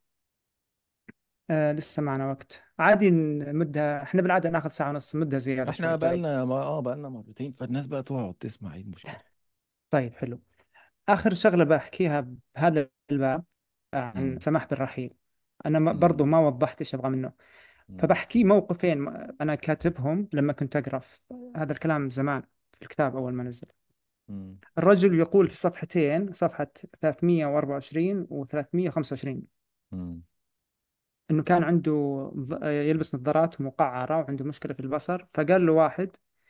في في أحد اللقاءات اللي ألقاها إنه إذا كان أنت شفيت من كل هذه الاضطرابات ليش لحد الآن تلت تلبس نظارة مم. خلاص أنت عندك القدرة حسب فكرته في الكتاب إنه عنده القدرة يتشافى من كل الأمراض في في نهاية الصفحة قال فعلا إنه رميت النظارة وصرت أشوف 100% يعني فأترك للتعليق للعقلاء. الثاني مثلا الأشياء تك- تكررت في الكتاب بيقول لك مثلا كشفت دراسة يروح ماشي مكمل الكلام. وين الريفرنس؟ ما في كشفت دراسة. فلأنه في أحد التعليقات قال أنت ما وضحت ال- فهذه فكرة ال... يعني هذه تجربتي مع الكتاب نفسه. في مش هقول لك أنا هقول لك عارف اتفرجت على فيلم بتاع بتاع يانا يا خالتي؟ إيه إيه دائما عارفة. فكرة آه دائما فكرة إيه؟ فكرة ال- المعجزة أو الفكرة اللي في النهاية لها تأثير إعجازي آه، سيحول ال- ال- العاجز إلى آه، شخص بيتحرك. تمام كده؟ عاجز البصر أو اللي عنده مشكلة في البصر عن طريق تبنيه لفكرة معينة هيتحول. فينا نقطتين في غاية الأهمية. النقطة الأولانية طبعا هي النقطة الإيه؟ ال- ال- الرئيسية نقطة النصباية الكبيرة اللي كلهم بيعملوها آه، عشان ده يعني يوصل للإيه؟ لل- للآخرين إن أنا قادر على إن أنا أشفي كل الأمراض قادر إن أقدم نفسي آه، آه، كمستراح للمتعبين. عارف أنت ال fountain of youth عارف اللي هو ال ال يعني بئر الشباب ولا ينبوع الشباب الرئيسي اللي لما يعني هتشرب منه كل شيء هينتهي وكل آلامك هتزول. فدي المفهومة دي الموجوده مشتركة مفيش فكرة ما بتقدمش نفسها كده للأسف. وبالذات الأفكار اللي بتطلع في الكتب اللي booming ديت تمام؟ على فكرة أنا مشكلتي مع ديفيد هاوكنز مش في. مش في أفكاره كلها يعني هقول لك أنا مشكلتي معاه إيه. أم... والله تصدق أنا كان في كنت بقول إن هو إحنا عايزين نتكلم النقطة الثانية بقى في ال placebo effect إن كثير جدا جدا من هذه الأفكار بتعتمد على قوة حقيقية داخل الايه داخل الإنسان وهي قوة الاعتقاد. قوة أن يعتقد الإنسان شيئا ما فيبدأ عن طريق هذا الشيء يزيح الحجب اللي معطلاه اللي شلاه. هديك مثال هو لو العمى بتاعي عمى هستيري كانوا زمان يعالجوها بالشكل دوت يخلوها يقنعوها عن طريق السجستشن إن هم عملوا لها عملية وإنها بعد العملية دي هتفتح. وتقتنع تماما فلما بتقتنع ده مش نتيجة قانون الجذب ولا نتيجة هو نتيجة إن كان في عندي خلل نفسي عامل inhibition عامل كف عامل حالة من حالات الفرامل. فقوة الاعتقاد بتزيح الفرامل. الإنسان طول الوقت حاسس بإن هو ولا حاجة وملوش قيمة وحاسس بال shame. بعدين يجي له شخص يقول له لا ده أنت انضف حد في الدنيا. ده أنت ربنا بيحبك ده أنت ابن الرب ولا ده ال- المحبوب مش عارف كذا وانت إيه، ابن يعني حفيد فلان وفلان وفلان من من الصحب والتابعين. فيديله هذه الفكرة الكبيرة جدا. فتبدأ تدخل فيقتنع بيها. هي الفكرة مش مخطئة سواء هنا أو هنا أو هنا مش خاطئة. لكن هذه الفكرة لها قوة مهمة أوي أوي. إنها قادرة على تبديد تبديد الشلل النفسي اللي حاصل بشكل لا واعي. هو أصلا الشخص ده مريض. الشخص ده عنده شلل نفسي عميق جدا جدا نتيجة إنه طول الوقت بيحطم ذاته. فالفكرة دي لما بتخش بتزيح الإيه؟ التحطيم الذاتي. فتبدو وكأنها معجزة. لكن هي كل ما فعلته أن سمحت لطاقته الأصلية إنها تتحرر من شلله هو الأصلي طب إشكاليتها إيه؟ أنها مستوردة أنها دخيلة أنها لا تقول له أنت قادر وإنما تقول أنت ولا حاجة لكن عشان انتميت للفكرة دي هتصبح قادر هي دي الأزمة الرئيسية هو طب ما هو العلاج بيعمل إيه؟ كل الشغل اللي إحنا بنشتغل على نفسنا ده بيعمل إيه؟ ما في الآخر عشان يزيح الكفوف يزيح الحاجات اللي بتحجب قدرتنا على أن نتصل بذواتنا ونتصل فعلا بالطاقات الحقيقية. الطاقات هنا مش معناها الطاقات الطاقات هنا بمعناها ال capabilities يعني الإمكانيات الحقيقية اللي موجودة فينا والمعطلة نتيجة أفكار معطلة جوانا نتيجة traumaات وصدمات. فيجي لي واحد يقول لي لا لا لا ده أنت مش اكتشفنا ع- أصلا آه، superhero واكتشفنا في دماغك كذا وكذا وكذا وكذا. فمرة واحدة أزاح تماما نتيجة اقتناعي بهذا الاعتقاد by placebo effect كل الإيه؟ كل المعيقات والحجب والمثبطات والكفوف جمع كف inhibition اللي كانت بتعيقني أصلا عن إيه؟ عن استثمار طاقتي الحقيقية. بكر كان بيتكلم كلام لطيف قوي من شوية حوالين فكرة إن الإنسان دائما بيميل لما يعجز إن هو يخترع الإيه. وعشان كده وده اللي بيخترع بقى ال- القوات ال- يعني القوة الضخمة اللي موجودة جواه وأطلق العملاق داخلك ومش عارف وقوة العقل الباطن وأنا مش قصير ووزع أنا طويل وهب عارفين اللي هي ال- هي القصة دي. والبرمجة إن العصبية. بالظبط. وده كمان اللي نفسر من خلاله مدى الانتشار الواسع جدا جدا. بعد ما الواقع أسقط كثير من الخرافات لأفلام ال fantasy. لأفلام ال superheroes. ل DC ومارفل بطلع له لساني. عشان أقول أنا بالنسبة لي عندي أزمة مع الحاجات دي كلها. الفترات ديت بقى فيه رواج غير عادي غير عادي. للمانجا والصح اسمها كده بكر والأنمي والخوارق. بس في شكل الإيه؟ في الشكل الدرامي الشكل التطهيري اللي الشخص بشكل لا واعي بدل ما هيستجلب ده في حياته لأ هيتماهى مع هذا ال superhero اللي طول الوقت بي بيعدي العوائق وبيعدي الصعاب وبيقدر إن هو بي بيطلق قوى خارقة ودائما بيكتشفها على سبيل المصادفة في مرحلة كان عاجز فيها ثم تحيل حياته. ما هي الحدوتة دي هذه السردية هو ما كان يقدمها الخرافة زمان. بس الخرافة دلوقتي خدت شكل أكثر تطورا وبقت تتحط في إطار لطيف قوي بنخش ندفع فلوس في السينما وناكل حبة فشار ون إيه ونتفرج على الناس دي وهي بتنط وبتطير وبتقلع البدل وبتلبس البدل ومش عارف آه وخلاص الموضوع بيمشي بشكل تطهيري اللي هو ببساطة ده عبارة عن مسرحية خارجية بس. فالإنسان خلال الفترات اللي فاتت تسامى برغبته في أن يتجاوز عجزه عن طريق خلق الخرافة بإنه عملها عمل لها الشكل الدرامي عمل لها الشكل المسرحي حطها في السينما وقفل عليها قال لها انت تبقي موجودة في السينما وموجودة في دراع ال PlayStation وموجودة في في ال Comic Con بقى والكلام اللطيف ده وتجمعات الناس اللي متعلقة ب... اللي بتحب الكوميكس خليكي محصورة في ال comic books ما تطلعيش بره. لكن لسه بلادنا طبعا ما فيهاش comic books فلا زالت الإيه لا زالت الخرافات موجودة. أزمتي مع ديفيد هاوكنز الراجل في حتت معينة بصراحة بيتكلم في كلام محترم جدا. أنا أزمتي بدأت معاه لما بدأت أقرأ له آه، مستويات الوعي. لا لا إحنا هنا بقى بدأنا نهيس جامد يعني. هنا بقى يعني فعلا إيه الموضوع بدأ يروح في حتة كده اللي هو طاقتك 200 فأنت في الحتة الفلانية وفوق ال 250 هتخش على الحاجة الفلانية وتوصل ل 1000 الكلام بقى بصراحة يعني كان زمان عندنا في حد كده في التحليل النفسي اسمه رايح من دماغي والله. رايخ باين؟ كان مش فاكر اسمه رايح. كان برضو كان في وقت وأنا تحاول يقيس الطاقة النفسية. دخل الناس في توابيت كده وبدأ يقيس ويخليه يفكر في حاجات. طبعا مسك نصاب حط في السجن طبعا إيه اللي أنت بتعمله ده؟ هو بيحاول يفهم فكرة الطاقة مثلا عند فرويد بس هو مش ده المقصود نهائي. نهائي هو المقصود بالطاقة النفسية غير المعنى الغريب اللي هو إيه؟ اللي وصل لهذا الرجل وإن حاجة ممكن ذبذبات بقى وتتشاف وتتلقط والكلام الإيه؟ الفارغ ده يعني. فهو الناس اللي بتحاول تضفي صبغة علمية ورياضية على الخرافة على الهراء على الترهات وتحطها في في إطار. فهي دي الأزمة لكن هو بصراحة في حتت معينة شديدة القوة وفعلا هي مطلوبة بس مطلوبة بشكل مختلف عن هذا النظام المستورد.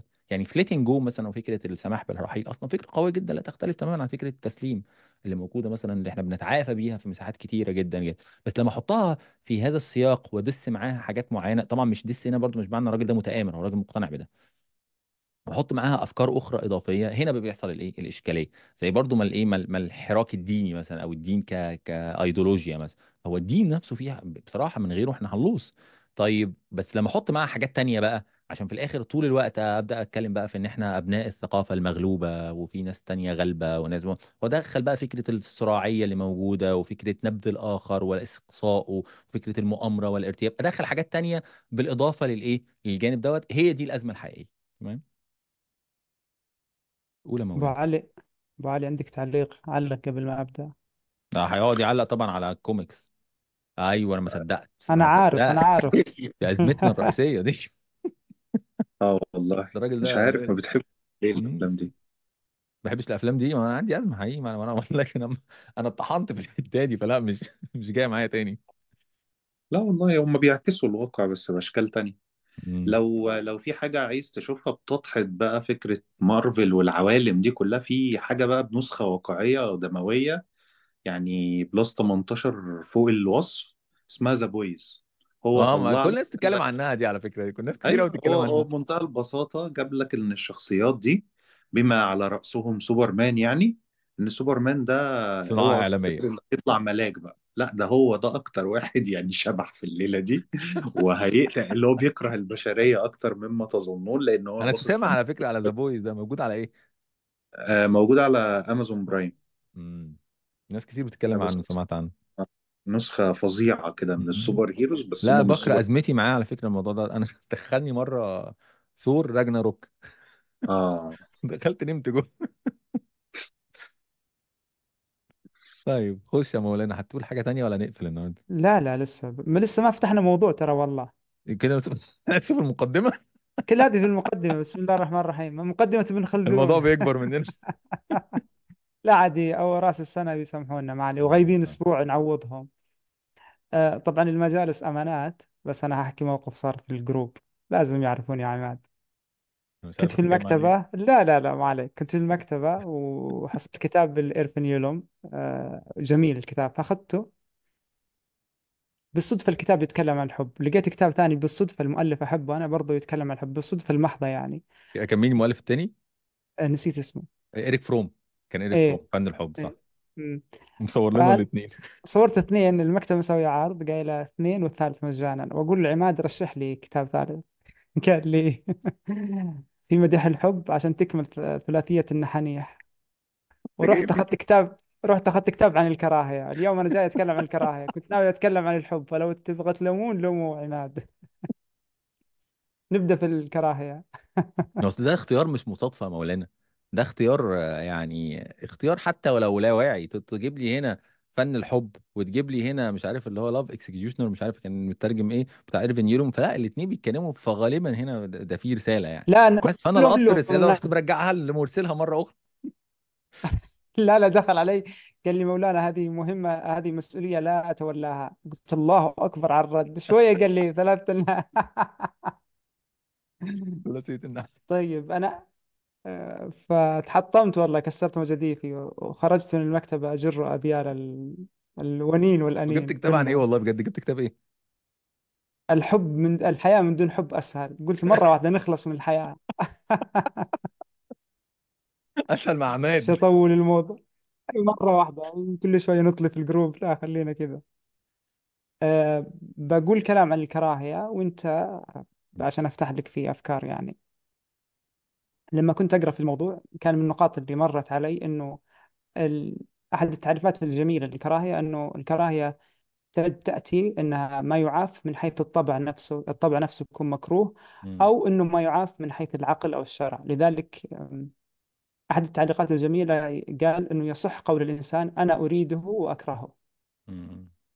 أو مثلا مثلا يعني المثال الجميل اللي جاء أه، هو كتب عليكم القتال وهو كره لكم أو أنه ما يريد الشيء يعني.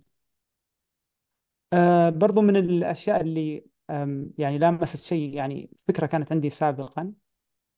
هو يقول إنه عشان تحكم على مشاعر الكراهية إيجابية ولا سلبية لازم تراعي أمرين. بواعث هذه الكراهية بعثت انبعثت منين؟ هي أنت كاره فلان على أساس صفات خلقية ولا انتماء عرقي ولا جغرافي؟ هذا أمر خارج عن اختيار الفرد مم. والأصل أنه ما يكون أصلا سبب التميز والاستعلاء فضلا عن الكراهية مم. اثنين أنت كا يعني بواعث الكراهية هي أنت كارهه عشان في مرض الاختلاف في المعتقدات والأفكار وهذه في الغالب اللي هي المعتقدات والأفكار مكتسبة مم. طيب بعدين النقطة الثانية تتكلم عن الكراهية بيقول لك بيتعلق ببواعثها قلناها يتعلق بلوازمها وآثارها مم. فأنا من زمان كان عندي ما يعني فكرة مؤمن فيها يعني مرت على كذا مجتمع وكذا تجربتي يعني أنا ما يهمني شعور الفرد المقابل الداخلي مم. يحبني يكرهني مو مسؤوليتي هذه يعني أنا عارف من الناس اللي أهتم لهم عشان يعني أحبهم وأبد- وأبغاهم يبدلون المشاعر أنا أتكلم عن فرد عابر مم. يهمني أنه أثر و... وأثر هذه هذا الشعور ما يأتي على العمل اللي بيننا مم. ما يكون له لازم متعدي أذاه إلي أنا. لأنه في مرحلة من المراحل يكون يعني بحكم صغر السن وكذا الواحد حابب إنه الناس يكون انطباعها كويس تحبها ويعني يحبونك. لكن تصل المرحلة أنا بتكلم عن تجربتي إنه لا. كيف فلان يكرهني؟ ما يهمني. مو دكتور مشرف جار. المهم إنه المصلحة اللي بيننا قائمة. مم. طيب. فتح لك شيء الكلام ولا كمل؟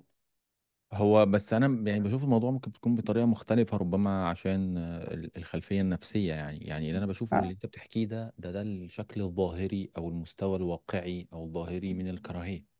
هي ممتاز. عايزين روح نتكلم لملعبك. آه يعني أنا بشوف الموضوع بشكل شوية مختلف تماما من البداية خالص يعني. أنا بشوف الكراهية أصلا ومش أنا اللي بشوف بمعنى ان أنا يعني طبعا بسبب ال- ال- التجربة مع التحليل النفسي والتجربه مع ال- مع علم النفس عموما. الكراهية بتمثل الوجه الآخر للطاقة التانية في الإيه؟ في الإنسان أو للقوة التانية. بلاش كلمة الطاقه دي عشان ما إيه ما أنتوا هو ما أنتوا رحتوا طلعتوا من الطاقة دي عشان تخشوا في الطاقه لا القوة الأخرى في الإيه؟ في الإنسان. إحنا ب... إحنا كب... بلاش الإنسان في العالم قوى الكون قوى الكون قوتين رئيسيتين. قوة بناء وقوة هدم. قوة تجميع وانسجام واتصال وانصهار وربط اللي هي القوة اللي ديت والقوة الأخرى هي قوة التفكيك وقوة التدمير وقوة ال- ال- التشظي آه، وقوة البعثرة فاهم؟ دي قوة ودي قوة. حطها بقى في كل حتة في الدنيا. فحينما من أول ما الإنسان بينزل هو عنده القوتين. تقول لي لأ طب إيه دليلك على حاجة زي كده؟ إحنا عندنا في الجسم عندنا حاجة اسمها الميتابوليزم أو الأيض. الأيض دوت اللي هو التمثيل الغذائي. أي حاجة بتاكلها بتمشي أو أي حتة في دنيتك في داخل جسمك شغال في حاجة من اتنين يا إما آه، anabolism البناء يا إما catabolism الهدم هرموناتك تعمل حاجة من اتنين يا تبني آه، آه، تبني جلوكوز تعمل حاجة اسمها gluconeogenesis تكوين للجلوكوز من اللا شيء يا إما تكسر الجلوكوز هي ملهاش حل تاني ما تعملش حل. يا إما تبني جلايكوجين يا إما تكسر جلايكوجين يا إما تبني دهون يا إما تكسر دهون يا إما هي طول الوقت أنت عندك القوتين موجودين جوه جسمك موجودين في نفسك لأن هذا هذه النفس لا يعني آه، لا تختلف كثيرا أو ربما هي أصلا إيه يعني احد تجليات هذا الجسد يعني. آه، فهي لا تختلف كثيرا ال ال القوى الرئيسية اللي انبثق منها بقية القوى اللي موجودة مننا عندنا من القوتين دول قوة بناء وانسجام وتجميع هنسميها الحب اللي هو طول الوقت هو بيدعوك للاتصال. بيدعوك لأن ترتبط أن تتصل أن تقترب أن تتحد تمام؟ أي حب في الدنيا حب الطفل حب الصديق طول الوقت إيه؟ عايز يقرب. طول الوقت عايز يعمل هذه الإيه؟ هذه هذه أو هذا القرب يعني.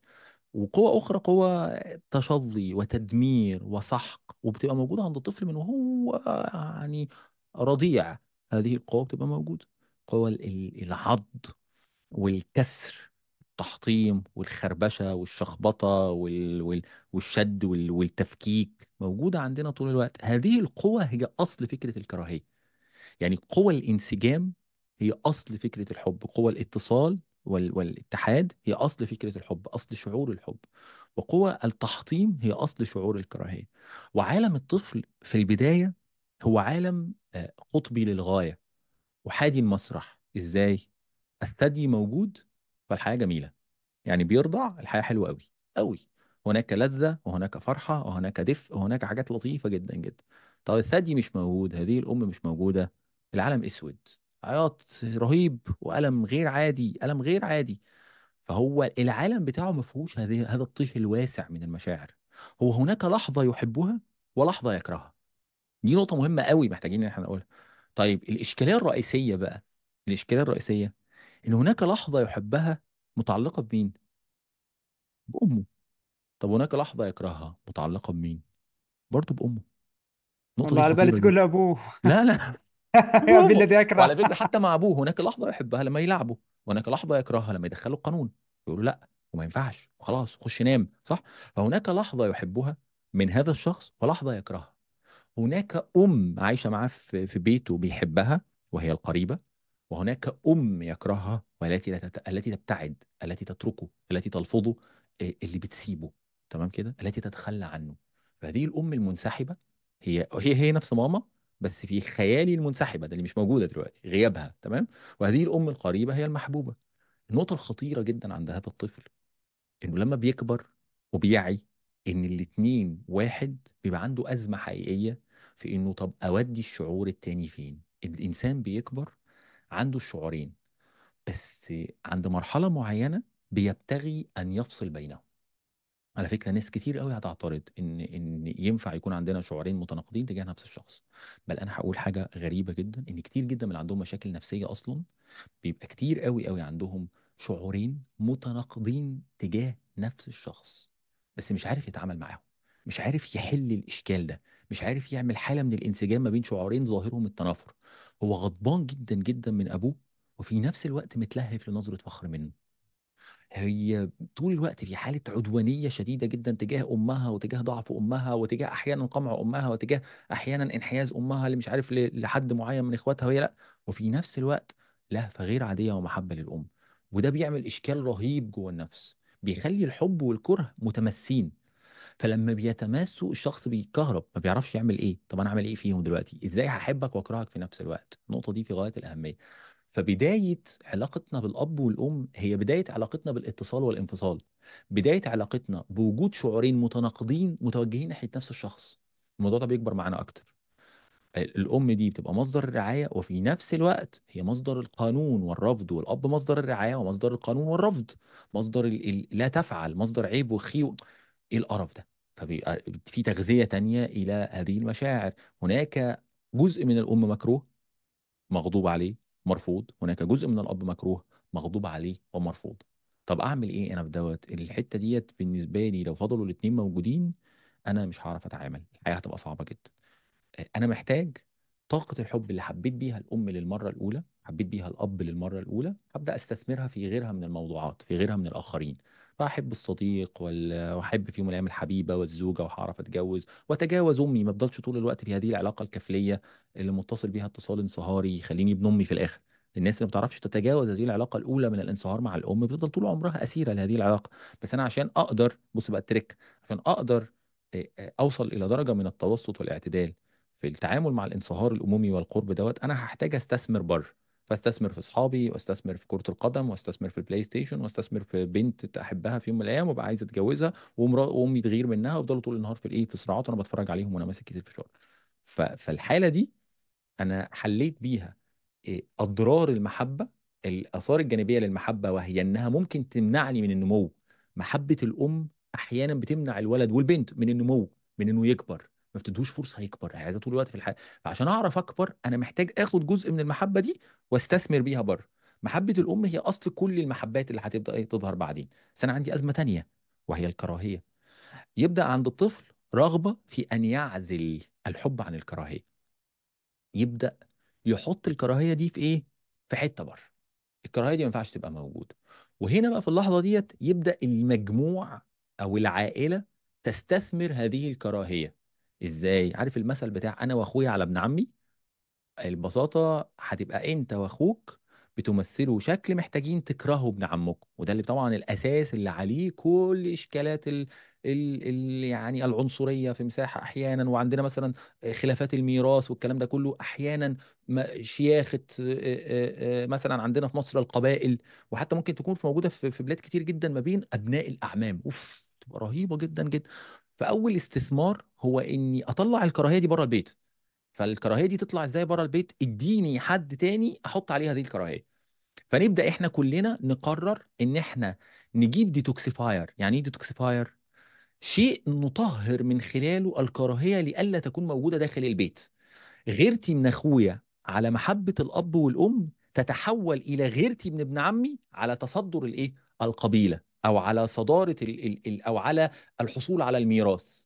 فأقدر من خلال إني أكره ابن عمي أحب أخويا باريحيه لأن أنا أصلا عندي غيرة تجاهه. النقطة دي في غاية الأهمية؟ فاذا كل شوية أنا هعمل إيه بقى؟ اذا الطريقة اللي هيعملها الإنسان لعزل هذه المشاعر لئلا تلوث مشاعر الحب ولئلا تتوجه بشكل تدميري إلى إلى موضوع الحب الأولاني إنه يبدأ طول الوقت يزحها ناحية حد جنبه. فأول حد هيبدأ يزحها ناحية إيه؟ ناحية أخوه. اللي هيغير منه ولا أي حد فيكم جاب طفلين هيشوف الموضوع ده. أول طفل بيبقى إزاي؟ بعد كده يجزه وي... هو ما بيعرفش يتعامل مع ده. ويفضل بقى الأب والأم يحاولوا يتعاملوا مع دوت ويشيلوه. لا ده أخوك لا ده أخوك لا ده أخوك. إذا ما ينفعش أكره أبويا وأمي وما ينفعش أكره أخويا. تمام؟ ما ينفعش احس جنب مشاعر سلبية. طب أنا هوديها فين المشاعر ديت؟ فمحتاجين نزاحها نفضل نعمل عمليات ازاح طول الوقت عشان نطلعها بره. فيبدأوا يدوني تصور جميل قوي لا أنت تبقى أجدع من ابن عمتك بقى. أنت دخلت اللي ده ما يخشش الكلية الفلانية لأ ما تقولوش إن أنت جبت كفه الامتحان ده مش عارف. يبدأ ناخد هذه الكراهية ونحطها بره يلا بينا كلنا يا جماعة نعمل تمثال العجوة ولا نعمل هذا ال- هذا الصنم ولا نعمل هذا ال ال يعني يسميه إيه ال- الشيء اللي إحنا هنرجمه خلاص ونبدأ نرمي فيه كراهيتنا عشان بيتنا يفضل حلو خلاص عشان يفضل طول الوقت طيب بس في نفس الوقت هذه الكراهية ما بيني وبين ابن عمي هتعمل مشاكل في العائلة أو في هذه القبيلة أو في هذا المجتمع أو في الإسكندرانية مع بعض. طب على إيه؟ هنبدأ كلنا نقرر مع بعض نروح واخدين هذه ال- ال- ال- الكراهية ونرميها إيه، أو نزحها خطوة تانية برة. أنا وأخويا على ابن عمي تبقى أنا وابن عمي على الغريب. إن هناك آخر. في اللحظة دي ببقى أنا وابن عمي واحد أو جزء من ذات أخرى جمعية بنمثلها مع بعض. فهنا بقى لأ ده إحنا آه فرع من هذه القبيلة أو فرع من هذه الأسرة بس دول قبيلة تانية خالص دول أسرة تانية خالص دول بلد تانية خالص فتلاقي بداية الشكل العنصري. دولت إحنا اسكندرانية وهم ناس مش معرف منين فنبدأ نزيح. كل ده إحنا بنحاول نعمل إيه؟ هو الطاقة لا تفنى ولا تستحدث من عدم خلاص ولكن تتحول من صورة لأخرى. طب هنعمل إيه في دين الكراهية اللي موجود في دين التدمير والتفكيك اللي موجود من البداية؟ نفضل طول الوقت نزحه لايه لخطوات بره. فالإنسان ما لم يبتدع هذه الكراهية مع اخيه الإنسان إلا عشان يحل دين أو عشان يتخلص من دين قديم حينما كان يعتمد على اللذة ولا لذة. يعتمد على متعني ولما ما بتمتعنيش أنا بعيط وبقوق وأنت وحش وإيه؟ وزي أي طفل في الدنيا. طب يتعامل إزاي مع غضبه وكراهيته؟ يفضل طول الوقت يزيح بره. أديك مثال ال- الطفل اللي أبوه يزعق له فيروح راح على طول ضرب أخوه. هو مش هينفع يكره ده بس هينفع يكره ده. طب لا اللي أخوه الكبير يزعق له يروح رايح ضارب ابن عمه الواد الصغير اللي مش عارف هي كده بالظبط. طول الوقت هو بيعمل عمليات إزاحة أصلية من هذه الطاقة الأصلية على مصادر أخرى. وده منشأ الكراهية وده أساس فكرة إزاحة الكراهية ناحية آخر. لما يبقى عندنا جزء إحنا مش قادرين نتحمله من إحباط أو من هو دايما الكراهية مرتبطة بالإحباط. ودي نقطة في غاية الأهمية. من البداية خالص الكراهية دايما مرتبطة بالإحباط. دايما عشان كده الأكثر كراهية والأكثر اقصاء للآخر هم أكثر ناس محبطين في حياتهم.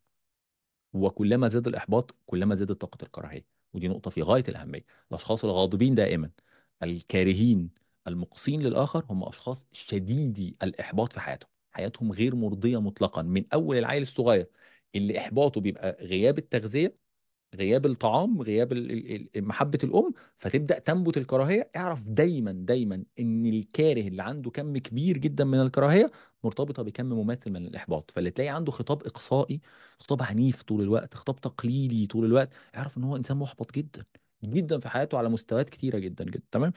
طيب فأنا عايز أتعامل مع هذه الكراهية فنبدأ نعمل عمليات الإزاحة. الإزاحة دي اللي يلتقطها طبعا المجتمع وتلتقطها الأفكار وتبدأ تديها صيغ نقتنع بيها جميعا. وكأن الإنسان حينما يكره هو يحاول أن يتطهر أو يطهر مكان معين لئلا تلوثه هذه الكراهية. وكثير جدا جدا من الكراهيات اللي أنت يمكن حكيت بعضها المبنية على أفكار ومبنية على مش عارف رفض الآخر أيا كان مش بنقول إن كلها كده كثير منها بتبقى أصلها هذا النزوع النفسي للتخلي عن كراهية في موضع نتج نتيجة إحباط. فنبدأ نزيحه الزوجة اللي محبطة من جوزها طلعوا على عيالها. هي هتحطه فين؟ ولو مفيش مساحة تطلعه هنا هتطلعه في نرفزة على العيال في المدرسة. لو مفيش مساحة تطلعه هنا هتطلعه على على أختها في الخناقة على الجمعية في آخر الشهر. لو مفيش مساحة هنا هتطلعه على جارتها عشان الغسيل بينق المهم في النهاية إحنا محتاجين مساحة طول الوقت نفرغ من حلا... من خلالها طاقة التدمير والعدوان والتفكيك وال- اللي جوانا نتيجة الإحباط نتيجة الحرمان من مواضيع الحب الأصلية. طب لو موضوع الحب هو علاقتي بفلان وفلان وعايز أحافظ عليه فدايما هزيح الكراهية بره وإلا هتفكك العلاقة. وده المنشأ الرئيسي لكثير جدا من العنصريات بأشكالها. هتجدها بص افضل ضيق كده. هتلاقيهم اتنين اخوات متخانقين مع بعض وواقفين لبعض على الإيه؟ هتلاقي السياق ده واقفين على بعض على الميراث. لا ده اتنين اخوات ومتخانقين مع أولاد عمهم. لا ده هم المجموعة دي الأسرة دي كلها متخانقين مع الأسرة الفلانية. لا ده هم الأسر دي كلها متخانقين مع المدينة الفلانية. لا ده هي البلد دي كلها متخانقة مع اللي جنبها. لا ده هي الفكرة دي كلها متخانقة مع أصحاب الفكرة الفلانية. لا ده هو المذهب ده متخانق مع ليه؟ كل ما ما أصبح هناك أشخاص. نستثمر معاهم طاقة الكراهية. كل ما عرفنا نبقى مسالمين مع بعض أكتر. ودي نقطة في غاية أحيانا المجتمعات بتدور على عدو عشان تبطل تاكل في بعض. ودي نقطة في غاية الأهمية. أحيانا الإخوات يدوروا على متآمر خارجي حتى ولو وهمي عشان يبطلوا ياكلوا في بعض. لأنهم لو اتسابوا لو اتسابوا بدون ما يبقى عندهم شيء يكرهوه هيقطعوا بعض نتيجة طاقة التدمير الموجودة جواهم وبالتالي أنا لما بشوف الكراهية للأمانة بشوف إن أزمتها الرئيسية هو إن إحنا ما بنعرفش نجيبها لحد ما نجيب أصلها. هو آه أنت هتقولي كلام لطيف إن أنت ممكن تبغض في الله وتكره كلام جميل جدا وأنا مقتنع بيه تماما تمام. بس هذا الشخص اللي بدأ يتبنى هذا البغض في الله أو هذه الكراهية أو هذه ايا كان الشكل بتاعها أو كراهية الآخر ايا كان هو مين هو الشخص ده حل كراهيته الأصلية ولا لأ؟ ولا هو يا دوبك لقى لها منفذ؟ يحولها عشان نخلص عشان نعرف نعيش بحب مع الإيه؟ مع الناس اللي إحنا بنعتبرهم مننا مع هذه الذات الجمعية التي نتماهى فيها. فأصل الكراهية هي محاولة تفريغ وتطهير وديتوكسيفيكيشن إزالة سموم من علاقات أصلية عن طريق بث هذه السموم وتفريغها في علاقات بره. فإحنا عندنا عندنا كبانيه قلب الإيه؟ فبنرمي فيه دوت عشان الريحة ما تتعبش الناس اللي موجودة هنا ونشد. بقول لكم إيه هو كده طول الوقت إحنا عمالين نرمي كراهية بره عشان نعرف إيه ما نشمش ريحة وحشة وإحنا قاعدين في الإيه في قلب العلاقة. بس فهي كده وكل ما العلاقة دي زاد إحباطها كل ما زاد كراهيتي بره. ومن غير ما تبقى واعي بيها. كل المحبطين في علاقاتهم هم أشد الناس كراهية للآخرين. ليه؟ ما هو هو يا إما هيفكك العلاقة ويخلص وده ممكن يحصل في وقت من الأوقات. يا إما طول الوقت هيبدأ يرمي الإيه؟ يرمي البيبي بره يفضل يرميه بقى. طب هيرميه فين؟ ما هيرميه على الأشخاص التانيين. فطول الوقت ليه؟ نتيجة إن بياكل كتير عشان في إحباط كتير. فأكيد اللي بيطلع كتير. يعني طبعا مع إيه؟ مع الاحترام للمثال اللي أنا مسكت فيه ده. لا لا معلش فأنت معذور طول الوقت في مدخلات من الإحباط كتيرة ففي مخرجات من الكراهية كتيرة جدا جدا. وبالتالي خدها قاعدة.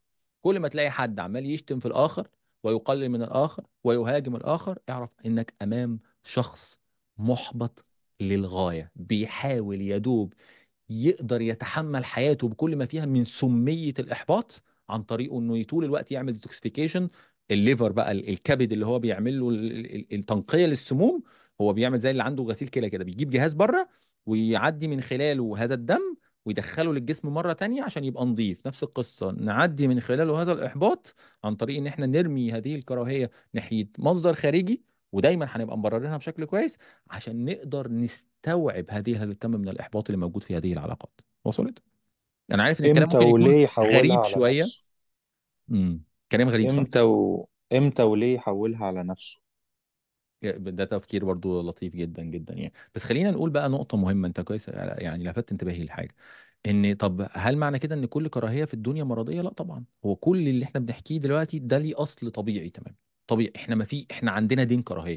واللي يقول لك أنا ما بكرهش حد أنا بحب كل الناس. هو غالبا ده ما مش بس واصل لفكرة إن هو كمان بيكره بره ده كمان بيسقط كراهيته على الآخرين. يعني إيه؟ أنا ما بكرهش ده هم اللي بيكرهوني. ده بقى ده level الوحش ده ده level الوحش في خداع الذات. هو مش بس مش شايف إنه بيكره وعارف يتعامل مع هذه الكراهية لا ده أسقطها لأنه لا يتحمل وجودها جواه فبيشوف الآخرين كمضطهدين أو ككارهين. تمام كده؟ دي نقطة في غاية الأهمية. أحيانا بقى في أشخاص بتبقى عدوانيتهم سلبية للغاية ده بقى اللي بكر بيتكلم عنه. يعني إيه؟ آه أنا بس قبل ما أروح للنقطة دي اذا إحنا عندنا أصل أصل طبيعي للكراهية. خلاص؟ أصل طبيعي. كلنا عندنا منه. وفي شكل عصابي من الكراهية. دي بقى بتت إيه؟ لأن كلنا عندنا درجة من درجات الحرمان في حياتنا. كلنا عندنا درجة من درجات الإحباط في حياتنا. وبالتالي ومن ثم عندنا قدر من الكراهية في حياتنا. قدر من الغضب والرغبة في التدمير والرغبة في الأذى والرغبة. ده موجود في حياتنا. كلنا عندنا القدر ده. ده القدر الطبيعي.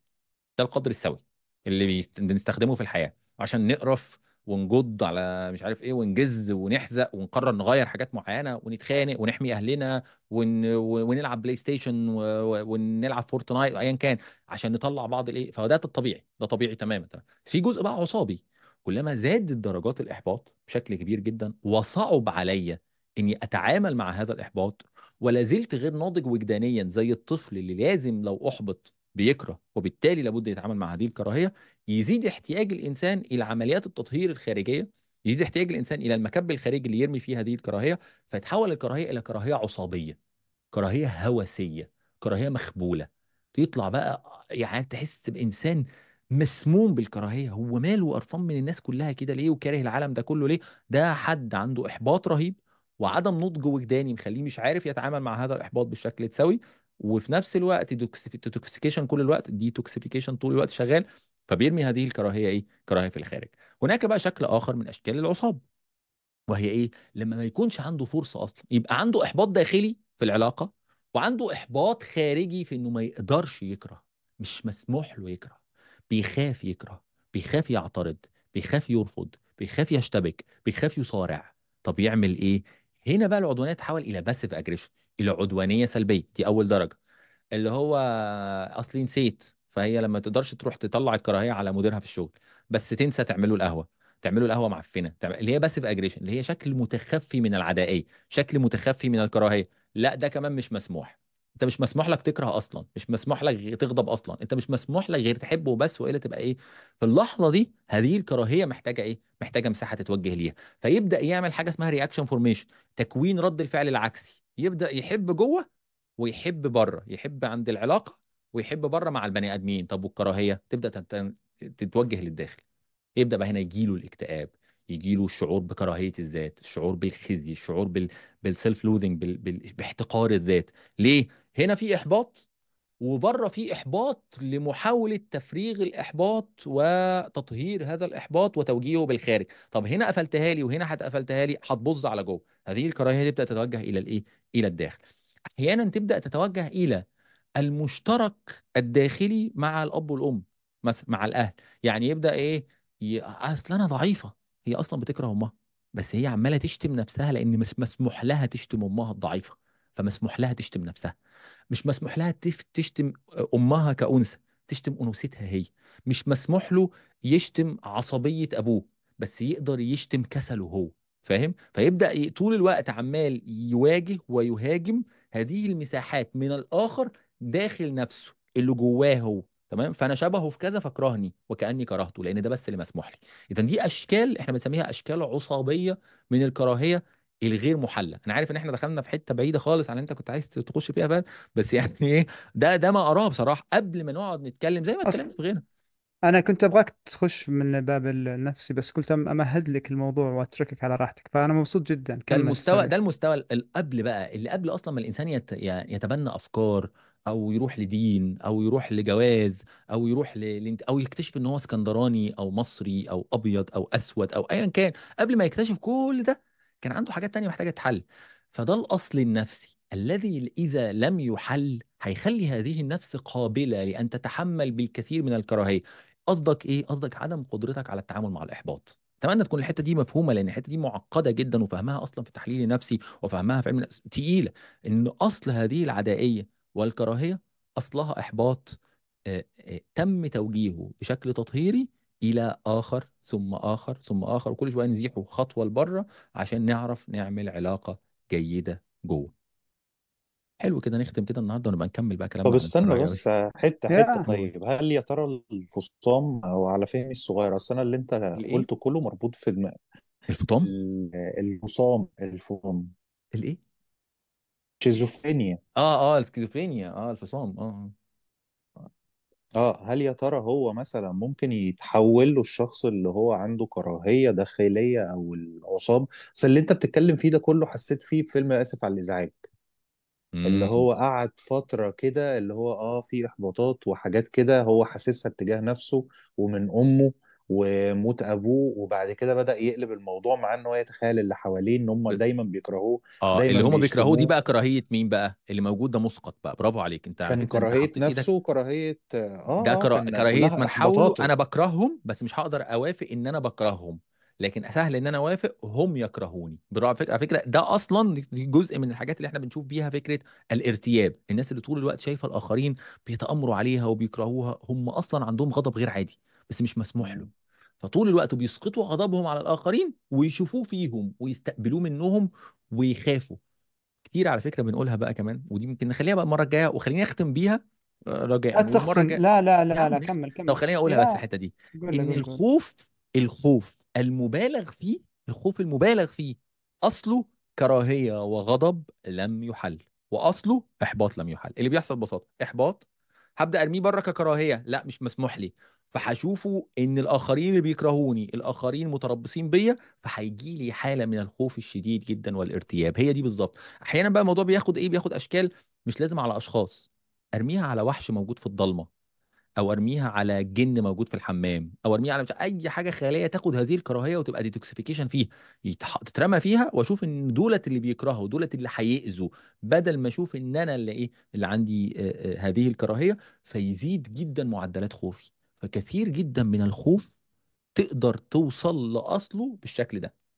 تمام؟ حلو أنا كمان تعبت النهارده. كفاية كده. يا بسم الله عليك بسم الله عليك بسم الله على قلبك. يا ما بعد عليك. أنا قلبي يا بعد قلب أنت بسم الله عليك. يا باشا اسميلا دي عملت لنا قعدنا يومين نحكي قدام. شوف شوف.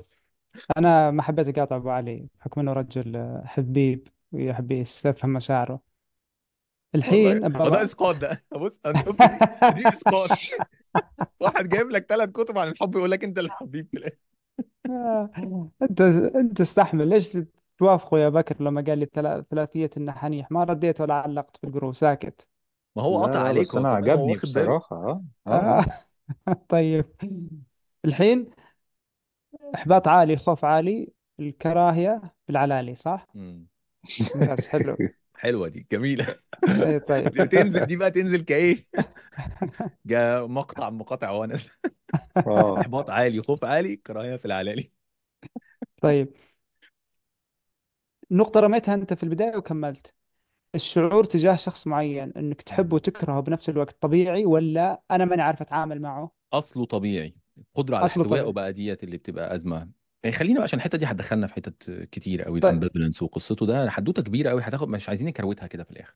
دخلنا في طيب. ساعة ونص دلوقتي أو أكتر كمان. ممكن نكمل آه نكمل المرة الجاية عن مرة جاية الكراهية برضو. طيب النقطة okay خلاص هنكمل الكراهية. خلونا نكره بعض. طب أنا عندي الانسان خاطرة والله جات لي بصراحة بما إن أنت لما اتكلمت عن ال- الحب وال والكراهية إن هم الوجهين اللي في العالم دول أنا يعني أحب أشيد بالشاي بلبن. لأنه هو الحاجة الوحيدة اللي في الحياة كلها بتجمع بين الطاقتين دول. والله يعني الشاي بلبن يمثل اللي هو اللبن اللي هو الخير المطلق اللي مش محبوب في العالم ولا أي حد بي بيحبه. والشاي هو هو آه العمق وال... واللون الأسود في الآخر يعني. تخيل الاتنين لما بيمتزجوا ببعض إحنا بيدوا نو... لك المفهوم بقى. إحنا نوجه أحب أشيد بال- بالفكرة. يعني أحب أشيد بقى دخلت لي الحتة النرجسية. أحب أشيد بالترتيب. قال لك أحب أشيد بالشاي بلبن أنا ماسك قلم قلت الرجال قلت حيطلع هيخش زي طلع أيوه زي فيلم. زي أفلاطون؟ لا بس قال لك أفلاطون فيلم معوي يعني. أنا أحب الأكل جدا والشاي بلبن بصراحة هو يمثل الحب والكره في الحياة ولما بيمتزجوا ببعض بيبسطوني أنا بيحلوا لك مشاكلك فلازم الداخليه كوباية. كلها أيوه بالظبط بس لازم كده. تشرب شاي بلبن السبيل إلى الصبح وتشرب شاي السلام شاي بلبن الداخلي بالليل شاي بلبن لاخواننا إخواني لاهلي السعوديين شاي بالحليب. اللبن هو الشاي المصري يسمونه بالحليب. ابن حليب اللبن أيوه يعني أيوه جبنة باين الحليب صح؟ اللبن اللبن الرايب الزبادي آه تسمونه صح؟ الزبادي آه. الزبادي. الزبادي مم. بتاعتنا اذا عرفنا بقى في النهاية بقى لا ستيفن هاوكينج ولا غيره المدخل إلى السلام النفسي يبدأ من الشاي الشاي بلبن بلبن معدتك معدتك. هو السلام النفسي بيبدأ من معدتك. طيب. انت وانت دخلت بدخلة الشاي باللبن الفلسفية هذه دعست أم السؤال اللي كنت حقوله. بس أنا حرجع أحيي السؤال مرة ثانية. الآن بس عشان لو كذا ممكن أجله للقاء القادم. الإنسان السوي أنت لما أحد أعمل إزاحة إزاحة. الإنسان السوي كيف أتعامل مع الكراهية هذه؟ طيب انت ممكن. ممكن تاخد تاخد بالك من الحل من دلوقتي اهو. إذا إحنا لما قلنا إن أصل الموضوع إحباط لما استطيع أتعامل معاه لأن أنا غير ناضج وجدانيا ان أنا أتعامل مع الإحباط أو حتى أقتنع بوجود الإحباط في هذه الدنيا. مزاح من غير ما أبقى واعي بيه وما باخدش بالي من الحاجات اللي بلبسها له من الأفكار فاديله كده سياق عقلاني للإزاحة بتاعت الكراهية وأفضل أزيحه بره عشان أفضل أحافظ على الإيه؟ على اللي موجود دلوقتي. وكلما زاد الإحباط كلما زادت عملية الكراهية. العوامل اللي إحنا قلناها ديت تقدر تحط لك روشته روشته واحد اشتغل على نضجك الإنفعالي. أنت عندك مشكلة في إن تتعرف على مشاعرك وإن أنت تستطيع إن أنت تحتويها. أصلا يعني ده في مشكلة حقيقية في النضج الإنفعالي. عشان كده أنت واصل لهذه الدرجة من الرمي بره تمام؟ مش قادر تتعامل معاها جوه. أنت ما عندكش مكان تخزنها فيه. ما عندكش مكان تعمل لها بروسيسنج داخلي جواك. ده نمرة واحد. نمرة اتنين ما عنديش قدرة على التعامل مع الكدر مع الإحباط. أنا ما بعرفش حد يتقال لي لأ. ما بعرفش اترفض. عندي حساسية للرفض وحساسية للنقد وعندي حساسية لغياب اللذة وعندي وعندي رغبة طول الوقت في إشباع فوري وما أعرفش أجل الموضوع لبكرة. فكل هذه الأمور بتخلي كمية الإحباط ضخمة جدا جدا جدا بالشكل اللي ما يخليكش تعرف تعمل processing عالي. نمرة ثلاثة خديعة الذات بقى. إنك طول الوقت بتدي نفسك أفكار من قبيل مثلا ايا كان بقى الولاء والبراء البغض في الله كراهية الناس التانيين العنصريين اللاجئين وأزمة ايا كان عشان في الآخر تحط الكراهية بتاعتك في درج يعدي من الرقابة. فأنت التوقف عن خداع الذات إنك تلقط اللعبة وهي شغالة تلقط اللعبة وإحنا أصلا وهي نفسك بتلعبها عليك هتفك لك كتير جدا من دوت. أدي كراهيتك تعامل بقى مع هذا الأمر ما تقعدش تلعب فيها إيه تلعب فيها بره. بس ده مؤقتا كده بس أظن أنت لو لو فنطناها التفنيطة دي هتعرف أنت شغال على إيه دلوقتي. طيب إيش رأيك نلعب لعبة كويسة؟ دلوقتي؟ لا مو يعني هي نقطة. مم. ناخذ آه، يعني أطلب من آه، أصحابنا المستمعين شل المستمعين الكرام والمستمعات الكرام س- أسامة ومنير كريمات. مم. الكريمات إيه. إخوتنا وأخواتنا في الله أحبائنا ها؟ ذات القرآن الكريم. شوف آه، كاس بحليب ولا كاس آه، شاي ب- شو اسمه بكر؟ شاي بلبن شاي بلبن شاي آه. شاي بلبن بحليب شاي آه بلبن آه شاي أو شاي سادة. وبالتعليقات أي شيء متعلق بالكراهية على أساس نستمد في ال... ناخذ منه للقاء الجاي. إيش رأيك؟ جميل جميل. يعني تقصد يكتبوا خواطرهم حوالين الكراهية وأسئلتهم حوالين الكراهية. تمام؟ إيه كل وافكارهم ما يت... حوالين الكراهية. جميل كل جدا ما موافقك وأنا قوي حج... وأنا حجردهم ونعرضهم اللقاء القادم. جميل. ولا كنتوا ماسكين كوباية الشاي بحليب. تمام. شاي مم. سادة إيه. جميل جدا لا جميل خلينا في الشاي بلبن. مولانا الفترة دي عندك طيب عندك اقتراحات أفلام النهارده؟ تتعلق آه بالحاجات طيب اللي إحنا يا ده قلناها ده أنتوا قلتوا حاجات. ده أنا ده أنا عندي لازم مكتبة كده. يعني المواضيع اللي إحنا سرناها دي آه. طلعت مكتبة والله. طب ادينا منهم بس أساسيين. آه، تمام. هو أنا أنا حابب اشكر لو حد وصل للحتة دي في غير الفيديو الشاي بلبن؟ فيعني غير الشاي بلبن. ليه كوباية شاي بلبن عندي؟ أنا حابب أشكر لو حد وصل لحد الحتة دي آه والله. آه فعلا الناس أنا أحلى حاجة يعني عجبتني شكرا في من التعليقات اللي قلبي فاتت وصلت دي. يعني كلمة وصلت دي بالنسبة لي كانت مرضية قوي لأن ده فعلا حد وصل لحد المرحلة دي. بالظبط. الأفلام بصوا أنا في أفلام عربي وفي أفلام إنجليش بصراحة. في. الأفلام العربي البيضة والحجر من الأفلام اللي. بتمثل قد إيه التقلبات اللي بتحصل جميل. وال... ما تحرقش بقى قول بس. الله ماشي. ينور. بقى آه جميل. عندنا عندنا فيلم تاني بيمثل إحباطات الشباب فيلم ثقافي وده من أعظم الأفلام المصرية اللي اتعملت في الحياة. مم. بس يعني مش متعلق ولا سياسيا ولا دينيا هو متعلق بفكرة ال... ما علينا يتفرجوا. عليه. و... وفي فيلم فبراير الأسود. يعني ده. فيلم برضه بيمثل كده إحباطات والحالة المجتمعية اللي أنت بتوصل لها وبتبقى عايز إزاي تتكيف معاها. في. بقى فيلم عن الأساطير لما أنت قعدت تتكلم عن الخرافات وإزاي نحكيها هو فيلم بنفس الاسم بس هما معمولين فيلمين. ففيلم بيمثل قد إيه طفولتنا كانت بريئة وقد إيه حالمة. هو فيلم Hercules ده فيلم animation كل الناس يا ريت تتفرج عليه. كرتون كده وفيلم جميل جدا. وبعد كده جيت بعد وأنا عندي تقريبا يعني 18 سنة نزلوا فيلم Hercules بنسخة كده عاملها The Rock اللي هو المصارع. ونزله بقى بيحكي قصة Hercules ده اللي هو يا جماعة أنتوا كنتوا فاهمين حاجة مخدوعين بس الواقع الواقع حاجة تانية خالص.